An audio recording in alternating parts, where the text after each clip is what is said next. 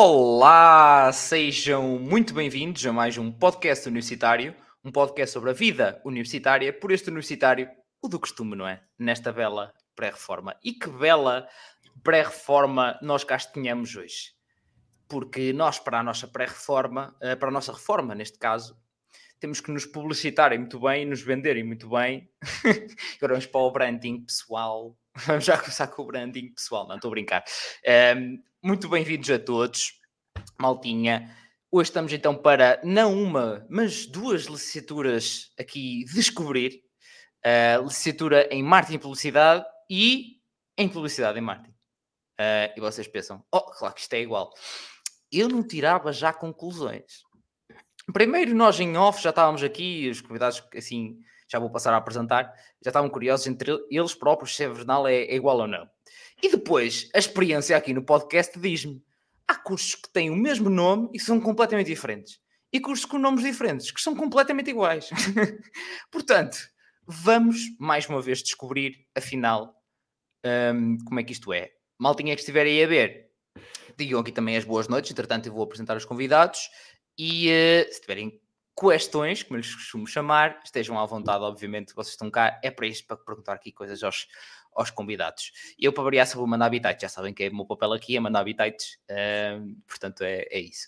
Então, o que é que nós temos cá connosco hoje? Temos a Beatriz, a Beatriz que está no segundo ano, em Marketing e Publicidade no IAD, um, faz alguns trabalhos como freelancer, de design gráfico, logótipos, panfletos, cartões de visita, etc. Uh, ah, também de redes sociais uh, e websites. Na faculdade, neste momento, é subdelegada da turma, está uh, a ver se vai para a Associação de, de, Estudantes ou algum, algum outro projeto. Já vamos, depois já sabem, depois de falarmos sobre o curso, falamos sempre, sempre de atividades extra-curso.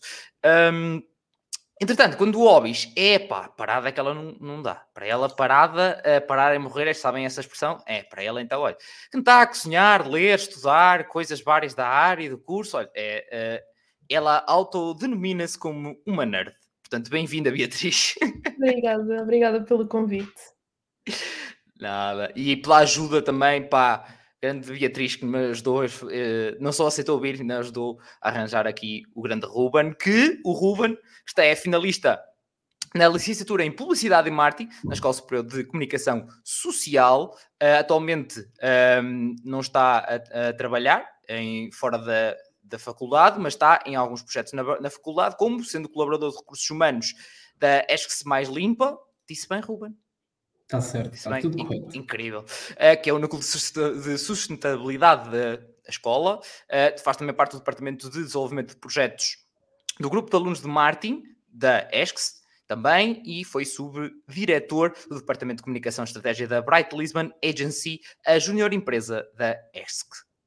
E uh, eu agora quase vacilei. Foi agora, agora quase vacilei a dizer o nome, mas acho que ainda disse. Não, agora, até agora disseste bem. É sempre ESC. Malta, estou a conseguir. Já sabem que é um desafio sempre. Eu venho para aqui sem tentar, sem pensar muito nisso, e depois chego lá cá e tento sempre dizer os acrónimos bem, como a malta diz nas instituições, que é sempre ver isso. Uns dizem todos juntos, outros dizem uh, tipo letra a letra, pá, é sempre muito ver isso. Enquanto hobbies, o Ruben gosta também de cozinhar, de jogar um belo ténis e à bola. Portanto, bem-vindo, Ruben. Obrigado. Boa noite a Beatriz e boa noite a ti, Rafael. E mais uma vez, obrigada pelo convite e por me, fazer, e por me deixarem participar desta, desta conversa e deste projeto. Nada. Obrigado, eu Soutor. Já diz Soutor, obrigado, Soutor. Vou dizer. E entretanto, aqui a Baltiga, já aqui a nossa Raven, grande Raven, como é que nós estamos? A comunidade do Discord. Uh, e o Mateus. Como é que estamos, grande Mateus? A dar aqui as boas noites ao pessoal. Já sabem, se tiverem questões, digam as boas noites à malta. Digam-nos o que é que vai na alma e se o que é que vocês acham? Eu acho que este uh, título foi interessante, que eu gostei bastante de. Quando me veio este título à cabeça, eu disse, ah, claro que é, claro que sim. Que é, vou aprender, aprender a ser influencer. Mas já lá vamos também, o que, é que, que é que dá para fazer com este curso? Antes de mais, toda a história tem um início, portanto, Beatriz, quem era a Beatriz no ensino secundário, em que curso é que, que, estava e como é que foi essa tomada de decisão para, olha, sim senhor, marketing e publicidade, é isso que eu quero fazer da minha vida a Beatriz no secundário. Era uma menina muito perdida. Eu fui para artes com notas para ir para ciências. Não gostei e mudei para humanidades. Portanto, Boa. andei ali um bocado perdida. Uh, e andei três anos a bater com a cabeça de para onde é que eu vou, o que é que eu faço, eu não gosto de nada, porque eu sou uma pessoa que gosta muito muita coisa, mas depois não havia nada que, epá, é isto. Mas eu na minha escola tinha uma revista, que era a revista Ponto, e então eu trabalhei design gráfico, trabalhei website, trabalhei escrita de texto, e pá, pronto, quando surgiu o marketing e a publicidade, eu ainda pensei ir para a dupla licenciatura de Ciências da Comunicação em marketing e publicidade, mas depois puxou mais para o marketing e para a publicidade, fiz pesquisa e olha, hoje estou no iate. E cá estou-nos, diz outro, e cá estou-nos. Muito bem. Portanto, andar aí, trocas, trocas, vou para a frente, vou para trás, é muita Exato. coisa e não é nada, e depois no final, marketing e publicidade. Que, vamos ser sinceros, é muita coisa. Portanto, É. não é? Portanto, essa parte. Yeah, exatamente, exatamente. Mas, porque essa parte eu sei dizer, é muita coisa, portanto está tudo bem, Exato. não há stress. Muito bem, obrigado Beatriz. Ruben, e tu, como é que foi Então. essa escolha e que curso é que tiveste no secundário? Então, eu fiz o meu secundário nos Salesianos de Manique e escolhi Humanidades no, no secundário. Um, e assim que entrei para o secundário, um, percebi que, também por influência dos, dos meus amigos e dos pais dos meus amigos, que o que eu gostava era o ramo das empresas, o ramo empresarial. Um, e acabei por perceber quais é que seriam as saídas que eu poderia ter com Humanidades. E pronto, fui ao site da GES, Uh, vi quais é que tinham publicidade, marketing, gestão e essas, essas áreas todas, e apareceu-me um, a ESCS, que, que eu já conhecia, de passar de carro aqui à frente na segunda circular, um, e portanto foi a minha primeira opção, e pronto, atualmente encontro-me a estudar na ESCS, em regime pós-laboral. Muito bem, olha, uma excelente perspectiva também para passar à malta, então, se é em pós-laboral. Malta, estou a descobrir coisas com vocês aqui, é tudo, é? até coisas dos convidados, eu faço muita questão de saber muito, é aqueles tópicozinhos, o resto é descobrir aqui. Ahm, já, eu, eu ia, como tu disseste, descobri de ver eh, ao passar na segunda circular, pensei que ias descobrir que vi na, na RTP 2 as reportagens que aparecem lá às vezes da ESCS, Também, Malta a também, fazer. o E2. é dois, exatamente, exatamente. Por acaso já, já, já uma, fazer usar para uma pessoa para peraí, peraí, como assim? Quando a primeira vez, como assim? Foi interessante, foi interessante ver. Eh, essas coisas já acontecerem, é sempre, é sempre bom. Ahm, muito bem, e estava a ver aqui, exatamente, maltinha, já sabem, se tiverem, se tiverem questões é só dizer. Agora, Beatriz, isto é tudo muito bonito, uma pessoa investigante de entrar e tal, mas depois chega-se lá e aí é que se vê. Agora a questão é, no teu primeiro ano, deu logo para perceber, olha, sim senhor, era o que eu estava à espera, é isto que eu quero fazer da minha vida, ou foi preciso dar assim uma segunda oportunidade já para o segundo ano? É assim, eu confesso que com todas as trocas que eu andei a fazer no secundário, eu estava com medo de chegar à licenciatura e não gostar e saía e não ia para mais curso nenhum, porque ou era aquele ou não era mais nenhum. Só que eu cheguei lá e eu adorei. E eu gostava das cadeiras todas e os nossos tutores eram espetaculares e não sei, eu, eu gostei mesmo imenso do ambiente. E depois eu, eu sou uma pessoa que eu tenho a necessidade de fazer coisas diferentes o tempo todo e a minha faculdade, o IAD especificamente, o edifício, não tem espaço para todos os alunos. Então nós temos que ir para a Europeia duas vezes por semana. Então esta troca de campos meio que dá ali um, uma coisa de estou a fazer coisas diferentes, não sei, e eu gostei imenso. Agora, eu também acho que a minha faculdade sabe gerir muito bem que cadeiras pôr no primeiro ano e cadeiras pôr no segundo. Porque eu digo, eu, se eu tivesse entrado na faculdade com este semestre em que estou agora, eu acho que eu tinha desistido ao fim de dois meses. Mas pronto, está-se a fazer, está caótico, mas está tudo bem, está a acabar, é o que importa. Mas pá, não sei, eu gosto imenso do meu curso, eu sou suspeita, eu não trocava isto por nada. Mas também lá está, se calhar por isso é que faz sentido, não é? Tipo, uh, começares por que estás a fazer agora, se calhar para o que estás a fazer agora precisavas, precisaste de Claro. bases que tinhas do primeiro, não é? Exatamente. Tu foi isso que sentiste no, no primeiro? Houve assim muitas ahm, cadeiras muito assim, que, muito de base, muito abrangentes. Eu acho que sim. É assim, eu acho que em marketing e publicidade é tudo muito abrangente. Porque cada cadeira eu acho que nós podíamos passar um ano a estudar cada cadeira que nós temos. E eles têm que condensar aquilo em três meses. Então, fundamentos de marketing, fundamentos de gestão, agências, arte, era tudo muito uh, superficial, mas ao mesmo tempo eram as bases suficientes para aquilo que estamos a fazer agora. E depois eu acho que a minha faculdade faz uma coisa muito bem feita, que é, eles organizam as cadeiras de modo a que tudo se interligue. Eu tenho a sensação este semestre, por exemplo, de que eu estou a fazer os trabalhos todos iguais, porque as cadeiras são todas parecidas, mas ao mesmo tempo são diferentes o suficiente para nós conseguirmos perceber a diferença entre as áreas, mas conseguirmos relacionar todas as áreas. Portanto, não sei, acho que está bem Fiz. feito. E acho que estamos um, com uma boa estrutura do primeiro ano, por causa das cadeiras de bases que tivemos. Muito bem. E por acaso, então, ok, então são os trabalhos separados, que eu pensei, pensei que estavas a, como estavas a dizer, que eram muito parecidas, depois tipo, fazia tipo, um, tipo, no final do semestre havia tipo um trabalho agregador das cadeiras não, todas. Não, não. Ok. Ok. É que há, há, há cursos que fazem. Pois, há cursos que fazem isso porque faz todo sentido, não é? Ainda por cima se conseguiram interligar tão bem, faz incrível. Incrível. Então, força, força, uh, Ruben, como é que foi essa. Como é que é isso? É, como é que está esse primeiro ano interligado? Um, e, e, pronto, como é que foi esse desafio de perceber ou não perceber um, as coisas de opá, é isto que eu quero fazer? Ok.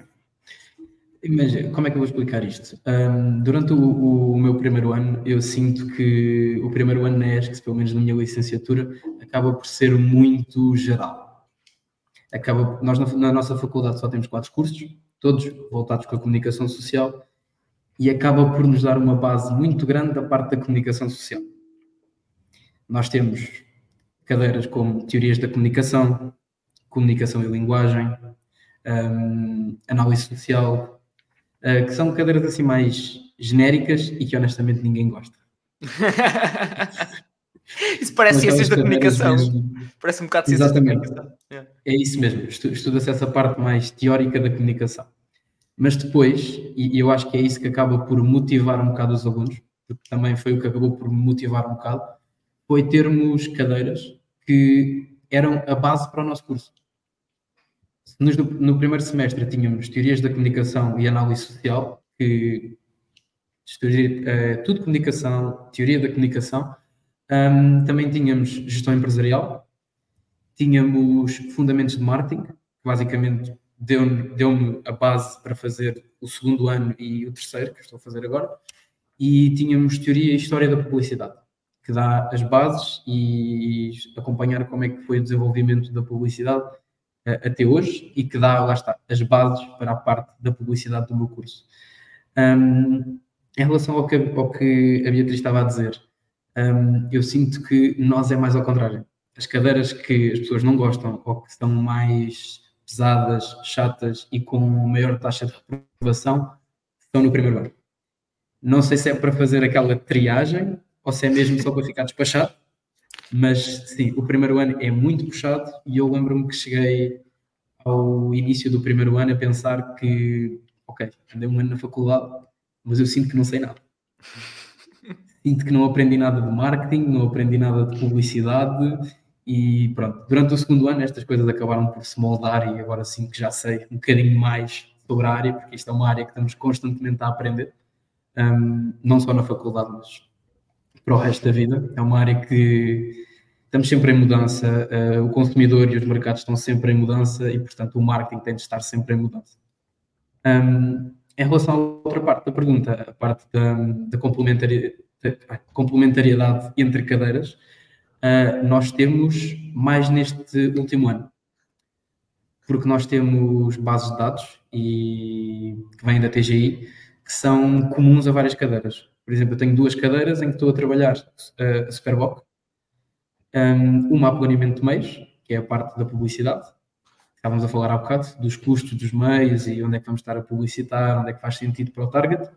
E a outra é estratégias de mercado, com a mesma base de dados, para a mesma marca, mas para analisar a indústria em geral e a estratégia dos, dos players para perceber onde é que conseguimos nos, nos movimentar e ganhar cota de mercado. Boa. Ao menos escolheram bem a marca para analisar. Pelo menos sendo, em Lisboa, fiquei com, com medo da escolha. Estou brincando. Foi o meu grupo. Foi o meu grupo. Escolheram bem. Sagres, Heineken. Mas escolheram muito bem, acho que escolheram muito bem. Um, acho que, olha, só, só esta campanha, estava aqui a focar, uh, só esta campanha, por exemplo, que eles fizeram agora de Natal, dá para, para a malta estudar, uh, acho que é uma, uma análise interessante de fazerem. Aquela cena que eles fizeram de pôr, tipo, como se fosse a árvore de Natal um, dizer aquelas fotos e da suposta árvore Natal que puseram nas várias cidades, que é a garrafa da Superbowl, opá, tudo isso, toda essa campanha acho que é fixe, por exemplo, um caso de estudo, por acaso eles sabem muito bem o que é que, o que, é que estão a fazer. Muito bem, portanto, já malta, já estamos a ver aqui diferenças. Não sei se perceberam já, tipo de cadeiras, de tudo. Portanto, começando pela base logo clássica de ah, isto é tudo igual, olha, está aqui. Já, já não é. Portanto, já vamos aqui à pergunta do como é que é? Capa é finito? Capa infinito? Já lá vamos, já lá vamos. Agora, há uma cena também que ao longo dos anos vocês estão a falar um bocadinho da, também da questão da motivação que uma pessoa acaba por ganhar com a, dificuldade, com a dificuldade das cadeiras. Há uma coisa que às vezes pode desmotivar um bocadinho que é a falta de prática. E a minha questão é, Beatriz, até agora tens sentido que pá, muita teoria, falta prática, por acaso está bem equilibrado? Como é que isso tem sido até agora?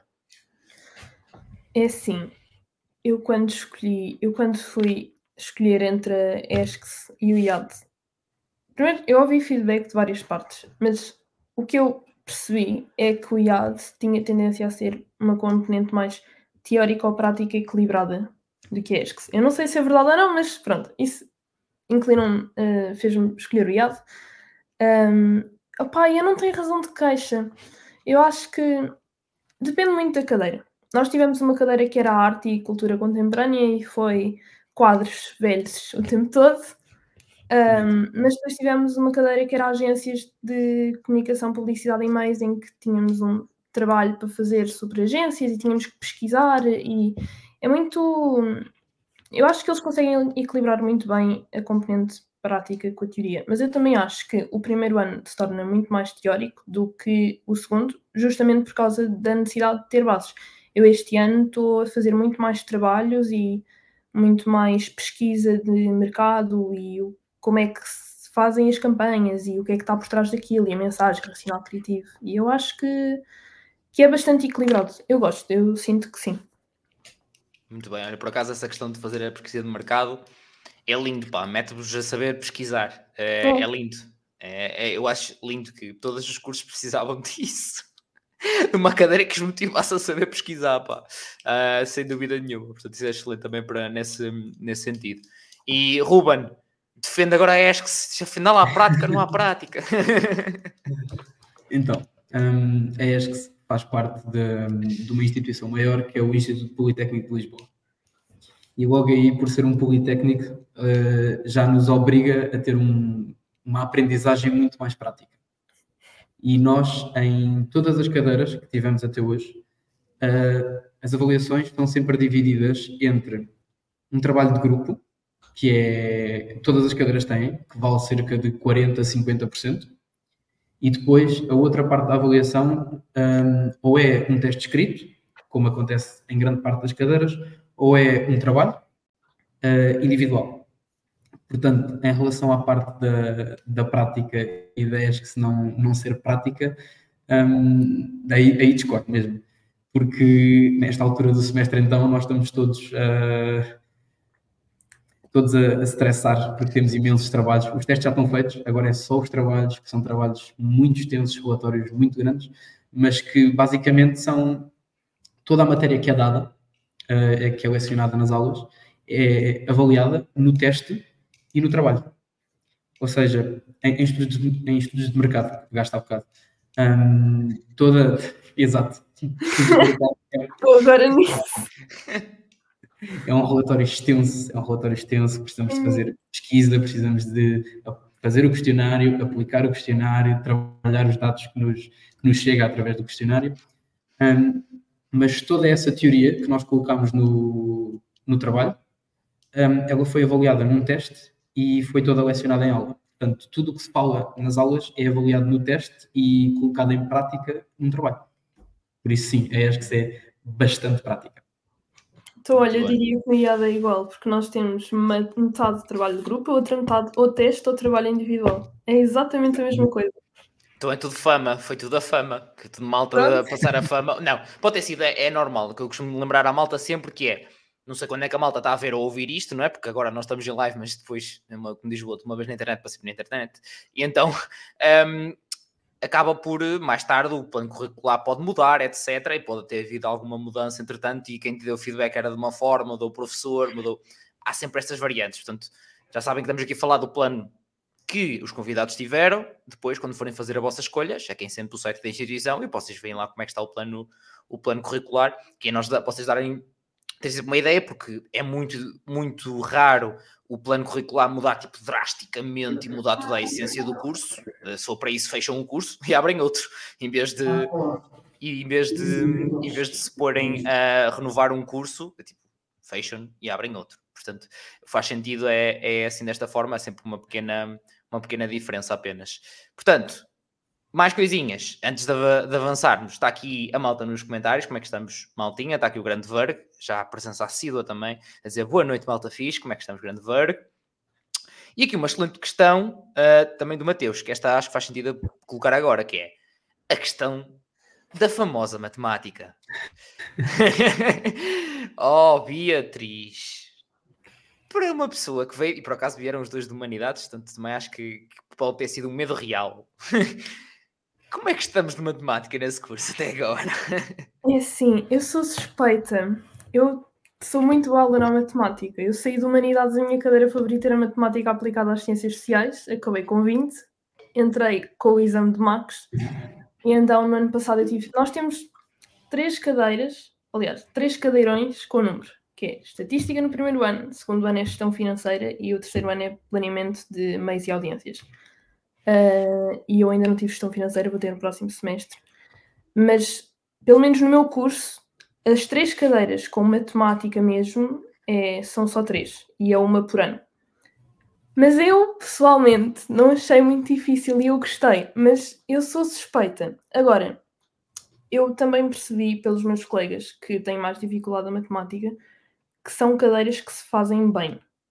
Claro que quem tem mais dificuldade a matemática ou não apanhou tão bem as bases no secundário ou pronto, no ensino básico, pode ter mais dificuldade. Mas eu senti um grande acompanhamento por parte da minha professora de estatística, eu não sei se é assim com os outros professores, mas pelo menos com aquela, uh, um grande acompanhamento e apoio de a quem não tinha as bases, incluindo uh, a minha faculdade, tem pequenos cursos de matemática e de Excel para quem não apanhou as bases, durante seis semanas faz aquele curso intensivo para apanhar as bases, para ter as cadeiras e fazê-las de forma mais fácil. Portanto, eu acho que é assim: tem matemática, não tem muita, são difíceis. Depende. Eu posso achar estatística fácil e outra pessoa difícil, e eu posso detestar fundamentos de gestão e a minha colega de lado adorar. Então, eu acho que é sempre muito relativo. E também, um professor faz muito uma cadeira. Nós temos muito essa noção quando falamos entre turmas que há pessoas que adoram uma cadeira porque o professor é super fixe e depois há outros que têm um professor super ditador e déspota e que, pronto, não gostam tanto da cadeira por causa disso. Mas quanto à matemática, já me estou a dispersar, faz-se bem. Eu acho que às vezes as pessoas se assustam um bocado quando vem a palavra estatística, gestão financeira. Não é isso tudo. Faz-se, passa-se bem e se a pessoa fizer um trabalho contínuo ao longo do semestre com a cadeira e focar-se naquela disciplina e nos números e for rever bases de anos anteriores. Claro que a maioria não faz isto, mas se fizerem, fazem bem a cadeira. E não é, não é complicado. Muito bem, muito bem. E antes de passarmos às cadeiras mais difíceis, queremos, queremos saber, Ruben, como é que foi até, a ti, para ti até agora, o que é que há de matemática aí e como é que foi para ti até agora? Okay. Um, eu, à semelhança da Beatriz, também nunca tive muita dificuldade com, com matemática quando saí do secundário também acabei Max, acabei com 19 e também gostei bastante da, da disciplina na altura. Um, em relação à matemática que eu apanhei um, na licenciatura, eu acho que apanhei todos os anos matemática. Porque acabamos sempre por precisar de matemática para calcular uma taxa de crescimento do mercado, uma cota de mercado, um, para conseguir fazer uma matriz BCG, para conseguir fazer, várias análises que acabam por ser importantes. Um, em relação a cadeiras assim mais pesadas de, de matemática, tivemos gestão empresarial, um, que é basicamente o que, ela, o que a Beatriz teve também, fundamentos de gestão e gestão financeira, eles condensaram tudo em gestão empresarial. Tivemos estatística, também tivemos. Tivemos estatística multivariada, que é a continuação, uh, que também envolve uh, contas. E agora estou a ter planeamento de mês, um, que sim, também envolve uh, matemática. Mas, apesar de eu não considerar essa matemática muito difícil, nem que seja importante ter uma grande base matemática, o Excel faz tudo. Aí está. O Excel e o SPSS acabam por fazer a maioria das contas automáticas e, portanto, não acho que alguém que tenha muita dificuldade em matemática pode vir facilmente parar um curso de publicidade e marketing e, sobretudo, porque normalmente eu, eu tenho este feedback dos meus colegas quando nós trabalhamos matemática um, até ao nono ano, ou matemática A ou B na, no secundário, acaba por ser uma matemática muito puxada e, entre aspas, segundo o que eles dizem, um pouco abstrata. Aqui estamos a fazer matemática para calcular uma cota de mercado, para calcular o faturamento de uma empresa, calcular EBITDA, essas questões todas que são mais. Acabam por são ser um aplicáveis, mais... são diretas, não é? São aplicáveis. É, é, mais por aí. Não há Pitágoras a saber quanto é que uma empresa vai declarar antes de receber o IVA, por exemplo. Yeah. Não há tipo umas equações integra dos integrais, por exemplo, uh, umas derivadas que eu até hoje estou à espera de, de para que é que vou precisar, uh, por exemplo. Existem, tipo... existem equações. Equações existem. Existem equações, mas não são assim tão, tão complicadas. E isso depois depende da área, porque se alguém quiser tirar marketing de operações, vai ter de utilizar mais matemática, a parte de comprar, colocar preços, vender, é sempre mais complicado. Alguém que quiser ser planeador de meios na vertente publicitária, também vai ter de trabalhar muito com, com matemática. Agora, se quiserem trabalhar com ser criativos de publicidade ou, ou algo assim, a matemática não é assim tão fundamental. Muito bem, muito bem. Portanto, Mateus, se tinhas, estavas com medo, Uh, não sei se, é, se estás para uma escolha ou quê, com medo da matemática. Acho que pode estar minimamente tranquilo. Agora, eu senti então que a matemática para vocês, sim senhor. Agora, eu quero saber o que é que doeu, que eu gosto muito de saber o que é que doeu. Portanto, Beatriz, o que é que até agora te doeu mesmo? Há aquelas uma ou duas cadeiras que, se pensar, se calhar arrepia ainda. Epá, o que me está a doer, sinceramente, é esta semana esta semana o que me está a doer mais no curso todo.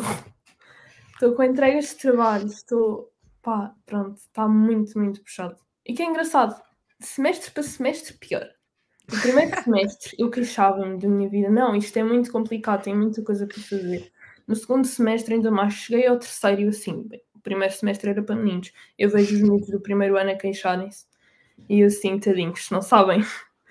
Mas Pá, não sei, eu não tenho, eu não tenho tido até agora dificuldade às cadeiras.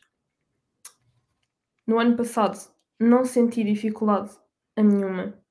Este ano estou um bocado à deriva, mas não estou completamente perdida. Mas ainda não recebi notas. Portanto, por exemplo, eu no outro dia fiz o pior teste da minha vida. Eu jurava que ia ter a minha primeira negativa da faculdade e ontem eu recebi a nota tive 19. Portanto.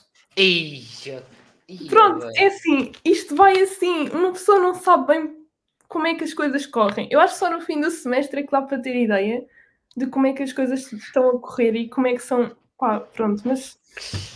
A tua sei, vida é um mime, acho que sabes disso, não é? A tua vida é um mime, que há sempre esse mime das pessoas que dizem eu que vão sei, sempre a trágico e que é, tipo, tirar-te um 5 e agora eu juro que desta vez era verdade. eu desta vez? Desta vez que tinha corrido mesmo mal. Portanto, o que é duro mesmo é ser muita coisa ao mesmo tempo. Está a ser muita coisa muito ao, ao mesmo tempo, muitas horinhas. Muito é a parte mais difícil é de, ser, é de ser muito trabalho. É, por exemplo, nós termos os seis trabalhos das seis cadeiras para entregar na mesma semana. Porque yeah. há bom português, claro que ninguém começa no início do semestre, não é? Começamos claro. depois, já começámos a aprender a começar mais cedo, mas chega ali a última semana é um bocado crítica e caótica. Yeah. Mas pronto, no fim faz e está tudo bem. Isso é que importa. Eu, caramba, nunca mais me lembrei. Tenho que mandar, malta, alguém por favor me pode lembrar amanhã para eu mandar fazer o quadro. Estou a prometer que vou meter tipo aqui um quadro, alguns ou aqui nas prateleiras já há tanto tempo, que é a frase mais dita em todos os episódios aqui do uh, podcast universitário, que é tudo se faz. É inacreditável, mas é, é, é mesmo, tipo, porque a questão é, eu estou aqui em todos os episódios, começa-me a bater, a bater, sempre a malta a dizer esta frase. Eu, tipo, porra, outra vez, faz todo sentido, é verdade, que é tipo, é sempre esta de passar as dificuldades, que aí está mais difícil, mas chega ao final toda a gente é sempre, tudo se faz. Portanto, eu já disse, eu tenho que arranjar um quadro, uma cena qualquer para pôr aqui, para motivar a malta, que é, pá, sempre todo o filme do secundário em relação ao ensino superior, não é? Então tem uma motivaçãozinha de meter aqui uma cena qualquer a dizer, tudo se faz, pronto. É, sinto que preciso fazer isso. Por favor, alguém me lembra disto, pá, por favor. Uh, Portanto, obrigado, obrigado também, uh, Beatriz, por mais uma vez ir buscar essa frase que acho que é, é super importante. Entretanto, o Varga, eu acho que ele não percebeu, porque eu acho que não, pelo menos não foi isso que eu percebi. Que ele, dizer, ele entendeu que 19 era a, tua, a pior nota da tua vida. Não, tipo, pensavas que ias ter a primeira negativa da faculdade. Era não, isso? é isso, é isso, é isso. Ok, não. ok, ok. Aqui o Varga ainda está a dar o flex. Esta semana estou tranquilinho da vida. Eu ah, também queria, eu também queria, pá. Queria eu que 19 fosse ali. Também eu. Mas pronto, eu não me posso queixar. Até agora está. Estou a gerir bem. Muito bem. Um, entretanto, uh, uh, uh, mais coisas aqui. Ah, ah, falta sabermos agora do Ruben. Estava só a ver o resto dos comentários se era do mesmo tema. O do Ruben, o que é que te doeu até agora? então, o que é que me doeu? A nível de cadeiras, até hoje, acho que a pior cadeira que eu tive foi Sociologia da Comunicação. Ok. Eu, ao contrário da, da Bia, eu não tive 19, tive 4. Um...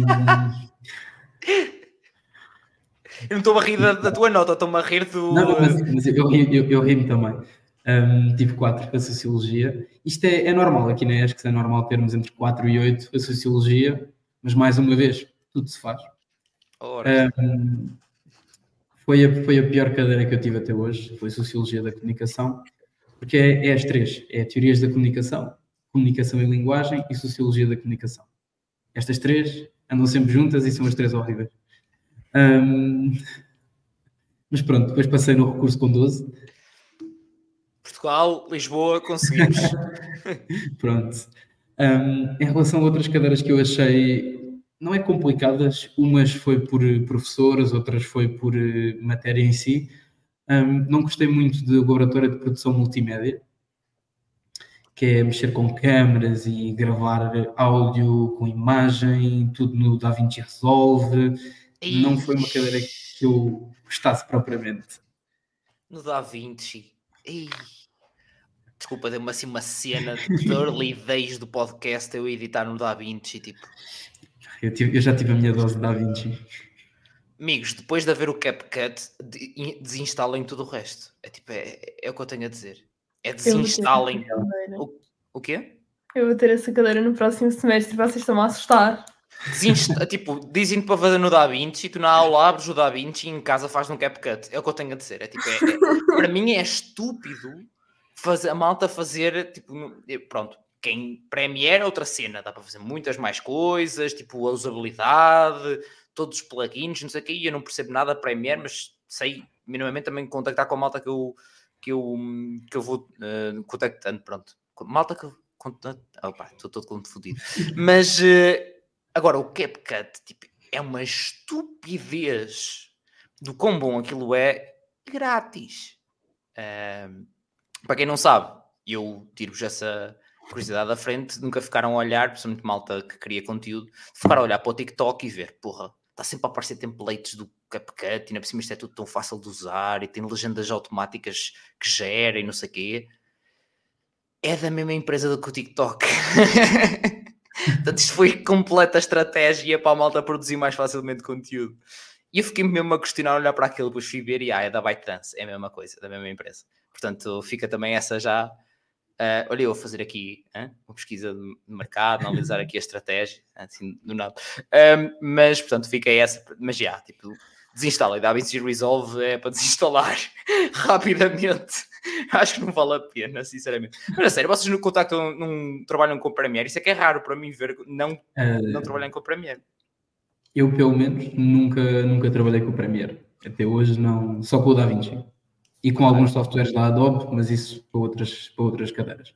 De Photoshop, por exemplo, não é? Uh, sim. Agora estou a trabalhar com o Photoshop em direção de arte em publicidade, em que basicamente estamos a, a fazer um outdoor um, e temos de o fazer em, em, Photoshop. Mas já trabalhei em Illustrator também no primeiro ano e InDesign.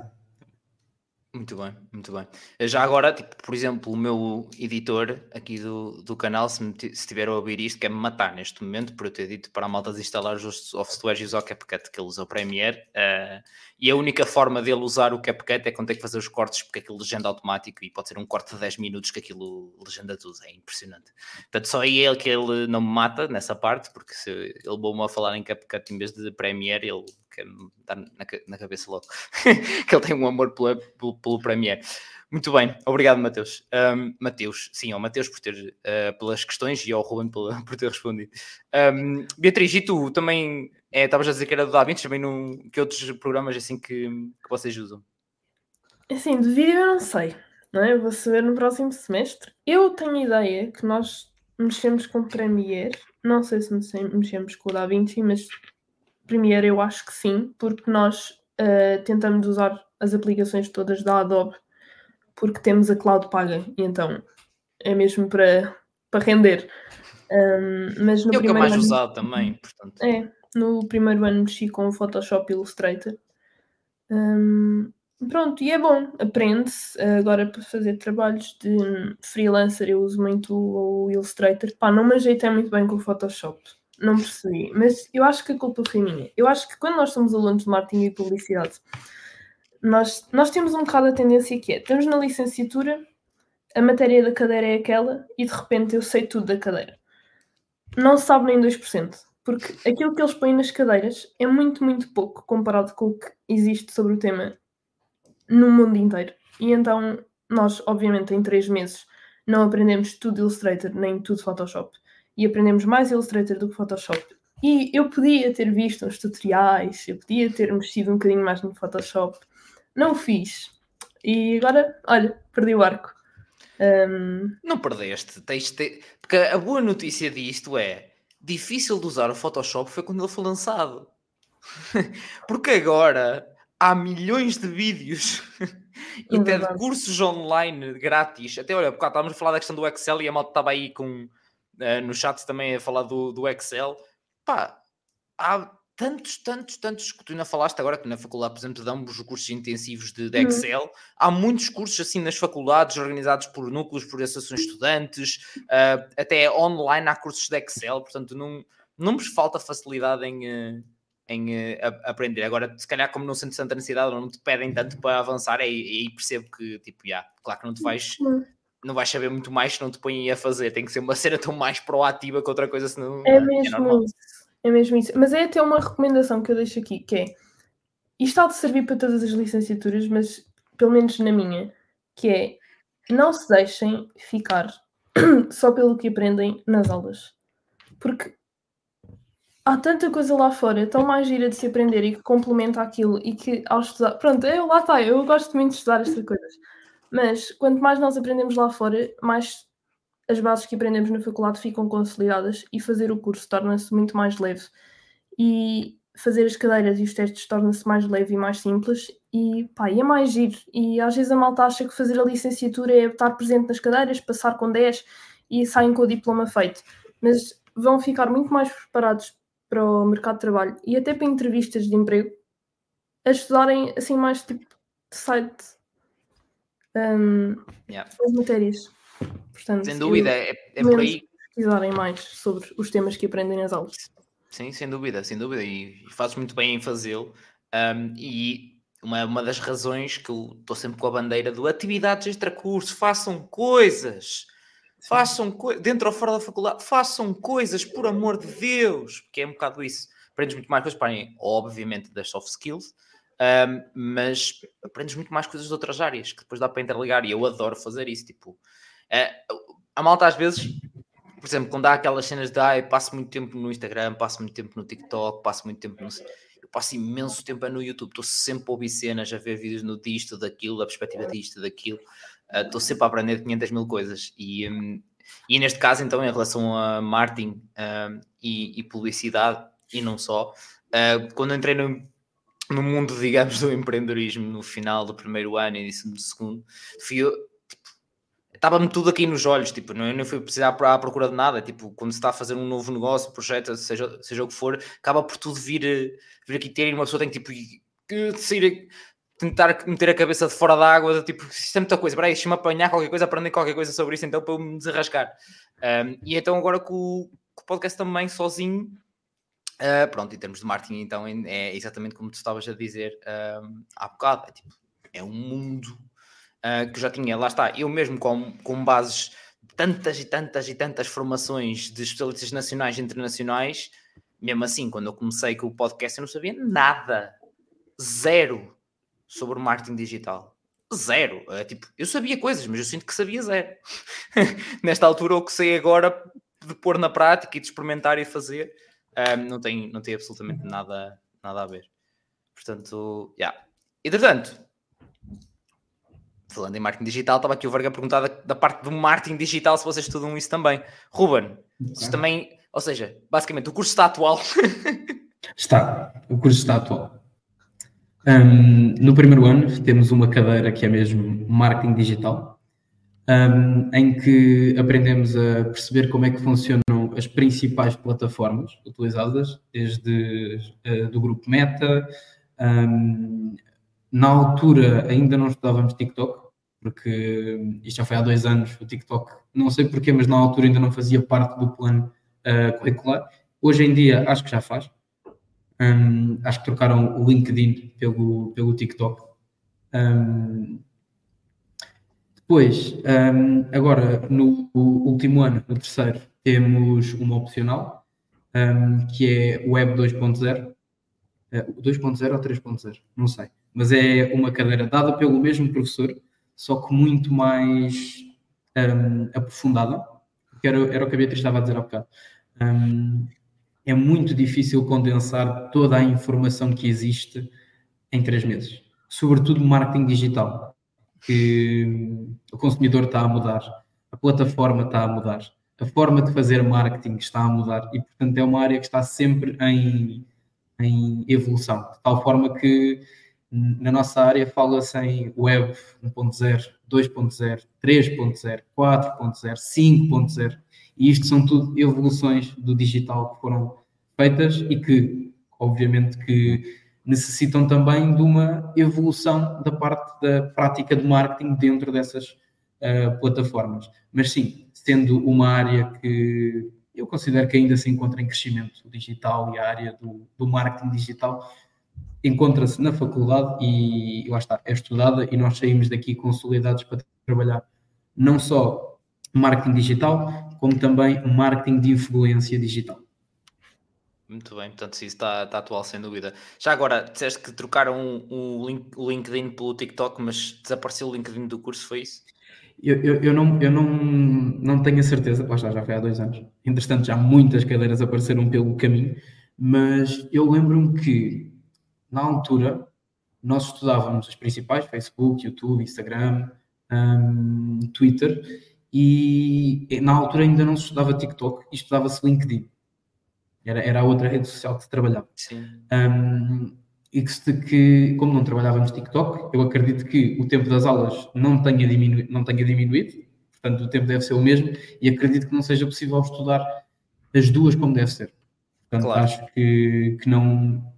Acho que o professor, entre escolher uma ou escolher outra, acho que acabou por escolher o TikTok. Mas lá está, não tenho a certeza, e as pessoas que vão ter a cadeira este ano são as pessoas de primeiro ano, que estão no primeiro semestre e a cadeira é no segundo. Portanto, yeah. ainda não sei como é que está. Muito bem, mas espero, espero que a malta, pelo menos lá está, se um, deixou de haver nessa cadeira e se por acaso fizeram a renovação e ainda não atualizaram, entre aspas, dessa forma, recomendo à malta também estudarem um, o, o, LinkedIn, porque vocês estão a ser preparados muito, tipo, não é como está aqui, não é como está aqui no título, não estão preparados para ser influencers, estão preparados para o mercado empresarial. E no mercado empresarial, LinkedIn tem que estar. Para quem não sabe, tem que estar. Uh, literalmente tem que estar. E aproveitar o reach também, mas isso já sou eu com as minhas estratégias e cenas, tem que aproveitar o reach que está estúpido.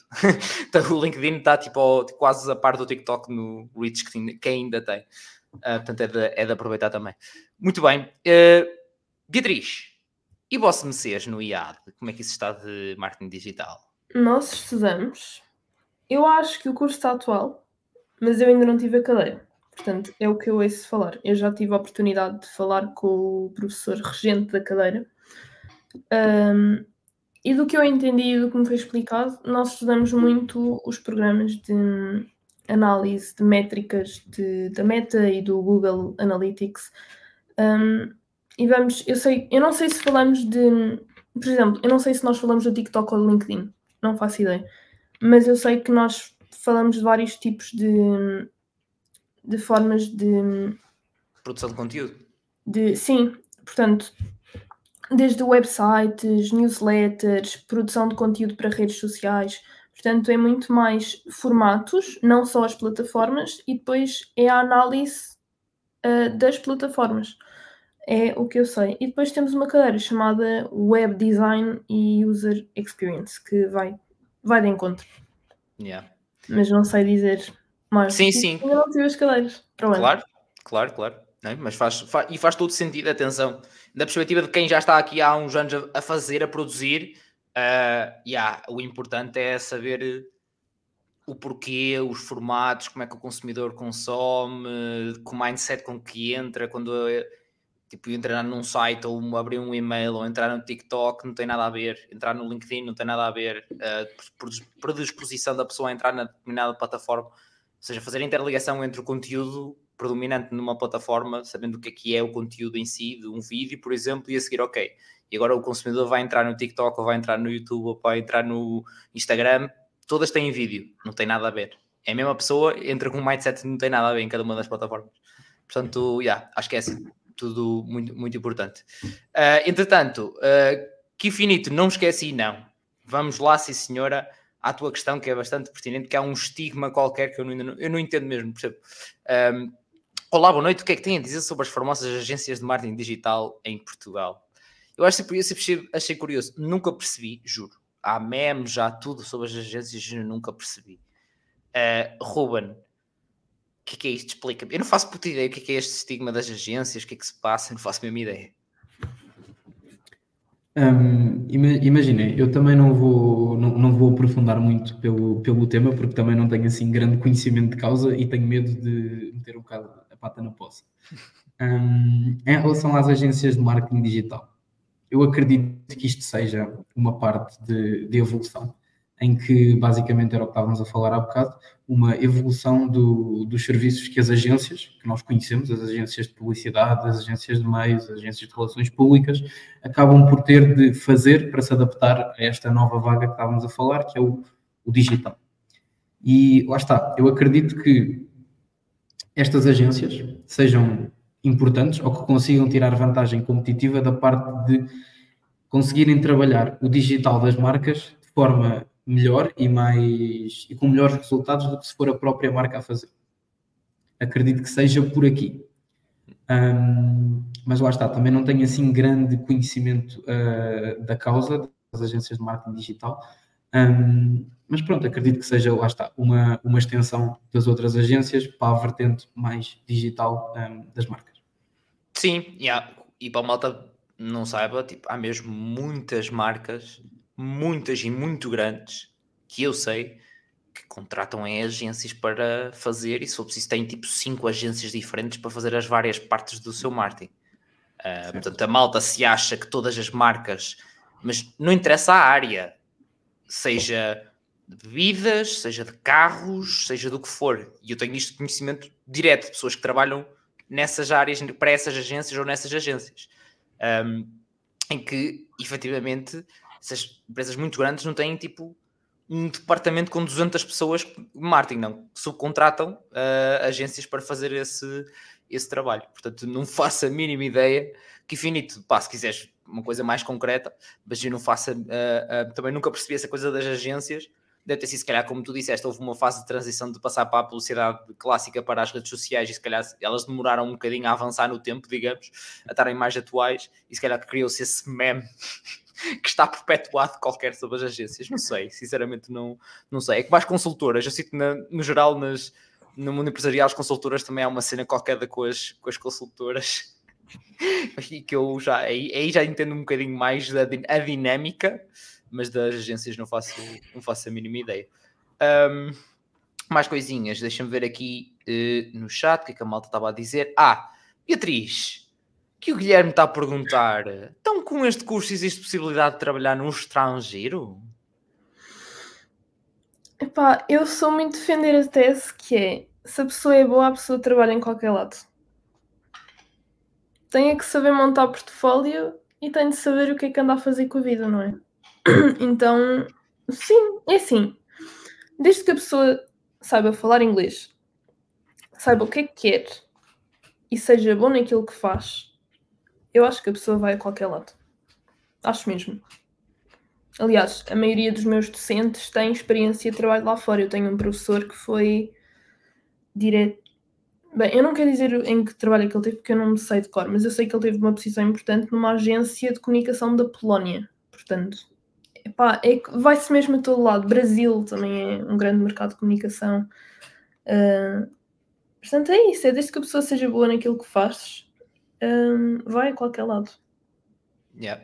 Pá, eu, eu, nesta área o que eu sinto também, entretanto já vou saber também a opinião do, do Ruben, eu sinto é que é, como lá está, vocês próprios já disseram, dão todas as bases, a partir daí, tipo, sabendo a base, digamos, com vaga que é, mas a base que é do marketing, tipo, depois é aquilo que vocês disseram, é pesquisa do mercado, é o contexto em que está inserido, é a língua que muda, porque é um contexto diferente, um país diferente, mas há, sei lá, há 100 anos atrás, então aí é que o marketing era igual, entre aspas, em todo lado, que era boca a boca. Só mudava a língua. Uh, agora, tipo, simplesmente o meio de comunicação, há muitos mais. há muitos mais meios de comunicação. Mas, é, ou seja, a forma de distribuição é muito mais variada. Um, mas já agora, Guilherme, para além desta questão, obviamente da possibilidade que já, acho que já também estava já a concordar que sim, que, que é mais possível. Uh, vejo isso como uma possibilidade para, para ti? Uh, para mim? Sim, sim, Ruben, sim. Ah, um, para mim, um, lá está, não sei o dia da manhã, nem o. Nunca, nunca vou dizer nunca, mas não está nos meus planos trabalhar para fora do, do país. Não está. Se bem que, para responder à pergunta do Guilherme, é muito possível, sobretudo porque acho que quer na minha licenciatura, na, minha licenciatura, quer na licenciatura da Beatriz, um, as nossas bases são muito estrangeiras. Nós estudamos muito autores estrangeiros, nomeadamente de americanos. Estudamos uh, Porter, que é um professor da Harvard Business School.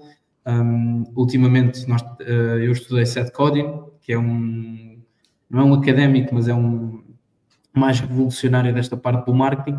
E eu acho que até hoje ainda não trabalhei assim nenhum grande autor português um, do ramo do marketing.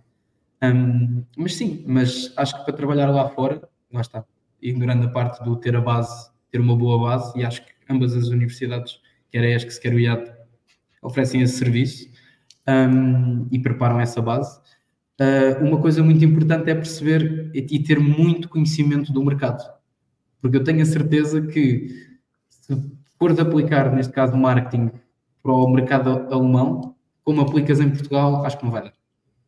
Tens de conhecer bem o mercado, o consumidor, o comportamento de consumo. Um, lá está, quais é que são um, os benefícios ou quais é que são as necessidades que eles querem ver satisfeitas e de que maneira. Porque tenho a certeza, não, tenho a certeza que o comportamento de consumo alemão não é o comportamento de consumo português, que não é o comportamento de consumo francês ou brasileiro, americano é uma questão de conhecer bem para onde é que vais trabalhar. Mas tens essa possibilidade. Sem dúvida. Logo começar, um exemplo prático para os alemães. Nós aqui chegamos a um tasco e pedimos uma mini. Nós na, Alema nas, na Alemanha trabalham com canecas de, meio litro a um litro. Uh, está. E a porcentagem de álcool também não tem nada a ver. Uh, portanto, é logo duas coisas diferentes. Estou-me a lembrar de cerveja que na bocado estávamos a falar disso. Um, mas, portanto, logo, é logo, estas coisas, para além da língua, para além de tanta coisa. Um, portanto, é, é 100%, 100% isso também. Uh, eu sinto que os grandes autores portugueses uh, estão ocupados no mercado de trabalho. eu sinto muito que os marketeers, os bons marketeers em Portugal estão ocupados no mercado de trabalho e não a escrever artigos. Porque Sem dúvida. Acho que, há, porque acho que há tanta coisa ainda para fazer, tanto trabalho por fazer em Portugal, uh, porque há tantas marcas que não estão ou que estão muito pouco no digital que acho que essa evolução ainda não existiu tanto da passagem para a área científica académica, digamos, de, de, de Portugal, ou seja, para a atual, digamos, dessa, dessa maneira. Pelo menos eu sinto um, deste lado. Sim.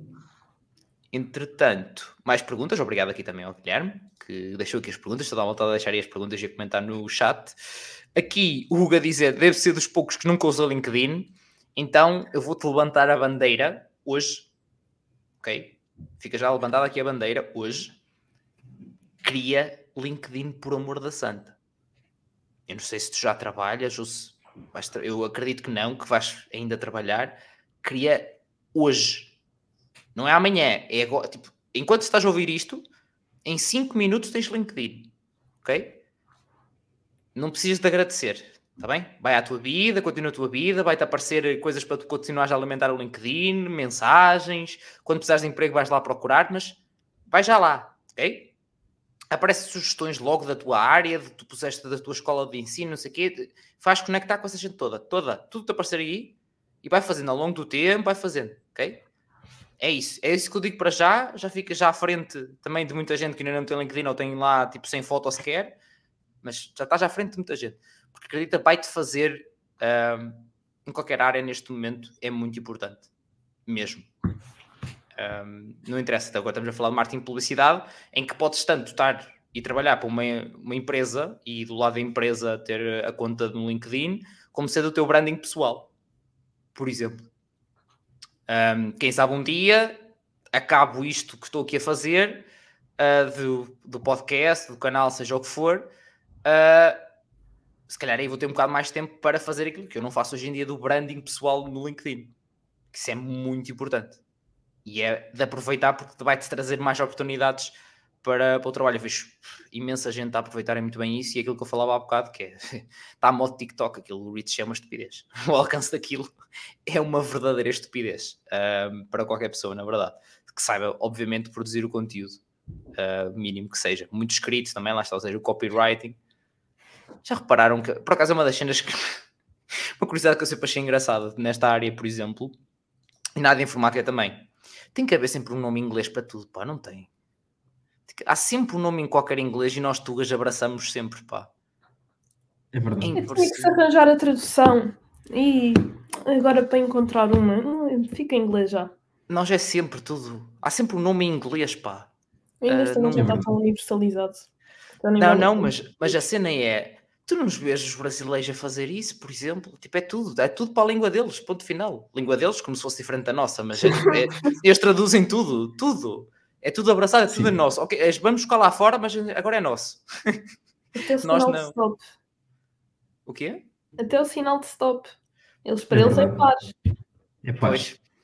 Yeah Well Played, já não me lembro. Eu já, já vi isso em algum lado, já me, em algum lado, mas já não me lembrava dessa, pá. E foi bem buscada essa, pô, sim senhor. Um, uh, o Verg, estás tão enganado, pá. TikTok é para meninos, estás tão enganado. Está toda a gente lá. No jantar de Natal, has ver que aplicação é que, é que vai estar aberta. Depois diz-me alguma coisa nos telemóveis das pessoas. Depois diz-me alguma coisa. É só isso. Façam só é esse estudo de mercado. Depois digam alguma Acho coisa. que o TikTok é muito estereotipado para as yeah. dancinhas e para os influencers, mas pá, eu acho que bem usado para branding pessoal. E se a pessoa quiser, não digo viralizar, mas arranjar uma forma relativamente rápida, e é relativo porque tanto pode ser uma semana, como pode ser dois meses, ou três meses, ou seis, Eu acho que o TikTok é uma ótima ferramenta se a pessoa souber produzir conteúdo e souber que público é que quer alcançar. Yeah. Sem dúvida. Eu acabava Sim. com é esse É verdade. É, é como o Facebook é. para os velhos, não é? é, é a mesma coisa. É. Eu não concordo nada. Lá está, o TikTok, o TikTok é, é mesmo uma daquelas redes sociais que veio, apareceu, teve um crescimento brutal e é, é mesmo uma aplicação para fast content. É mesmo. É, ali conteúdo rápido. Eu, eu, dou por mim, às vezes, tipo, quando preciso de fazer alguma coisa, lá está. O meu hobby é cozinhar. Às vezes, quando eu quero ver uma receita, eu já não vou ao YouTube. Já não vou ao YouTube ver como é que se faz. Pesquiso no TikTok e o que ia demorar 8 minutos demora 30 segundos. É verdade. Yeah. Isto acontece imenso. E isto explorado pelas marcas. Por exemplo, uma marca que queira produzir marketing de conteúdos para, para o seu produto. Vamos imaginar, por exemplo, o Chocapic. A Chocapic quer produzir um conteúdo, uma receita qualquer com Chocapic. Pode fazê-lo no TikTok. Escusa de estar a criar um canal de YouTube que tem fraca, uma fraca adesão por parte do público, canais de YouTube das marcas, e o TikTok acaba sempre por viralizar, porque aparece tipo no, na For You page de pessoas que nem sequer um, seguem a marca, simplesmente têm interesse, por exemplo, em culinária. Isto estou a falar muito da minha experiência, mas lá está. É, para marcas que saibam utilizar o TikTok, tem aqui um exemplo prático. Pegam no seu produto, criam uma receita com o seu produto, se for possível, e, e, e colocam no TikTok. E como a Beatriz estava a dizer, no target certo, um, explorado da maneira certa, conseguem viralizar e ter um, um grande reach. Yeah, sem dúvida. Então, se apostarem na, em influenciadores, livre. Uh, é que, por exemplo, é um desta, desta, cena do, do Choca Pique, é muito mais difícil e se calhar muito mais custoso para eles, nível financeiro, porém se criar um canal de YouTube e porem alguém a produzir os conteúdos, coisas. Quando, por exemplo, ir a, ir a ter como um influenciador, uma influenciadora que faça vlogs e que todos já costumam mostrar o seu pequeno almoço e está a tomar pequeno almoço e está lá e está a comer choca-piques. Smooth. Marketing de influência. Ali e vai. Uh, e claro, a Jades, uh, no TikTok, a marca em si, se produzisse um conteúdo onde está a colocar primeiro o leite e a seguir o choca-piques, meu Deus, era logo, primeiro vídeo, pum, que é toda a gente para os comentários logo. O que é o leite primeiro? É isto. Era tão simples quanto isto. É, portanto, choca-pique, estás a ouvir, uh, é tão simples quanto isto. portanto, é, pá, mas e, este, isto estas estratégias é o que esta malta estuda no, também no, uh, nos cursos. Uh, estratégias, ver o que é que a malta já fez, como é que faz, estas opções que tem. Um, e eu, lá está, pronto, eu não tirei o vosso curso, não é? Mas já estou há muito tempo a aprender com quem sabe. Um, para a malta que aqui dos. Como é que a malta diz? É os OGs, é? que estão aqui desde o início, ou muito cedo. Eu já tive a oportunidade de entrevistar aqui no, no canal do Paulo Faustino, que é uma máquina é uma máquina do marketing digital. Uh, e não só, mas é uma máquina. Um, e eu tive a oportunidade de, de aprender muito com ele, os, todos os conteúdos, mais alguns que ele, que, ele, que ele produz. E até quando eu entrevistei, tive a sorte de, até em off, ele me mandar uns bitites sobre, sobre o projeto. Foi muito, foi muito fixe. Um, foi mesmo muito fixe ele. Um, e portanto, pá, dá para ir aprendendo com estas pessoas, com, com, só com o conteúdo grátis que estas pessoas dão. Estes grandes.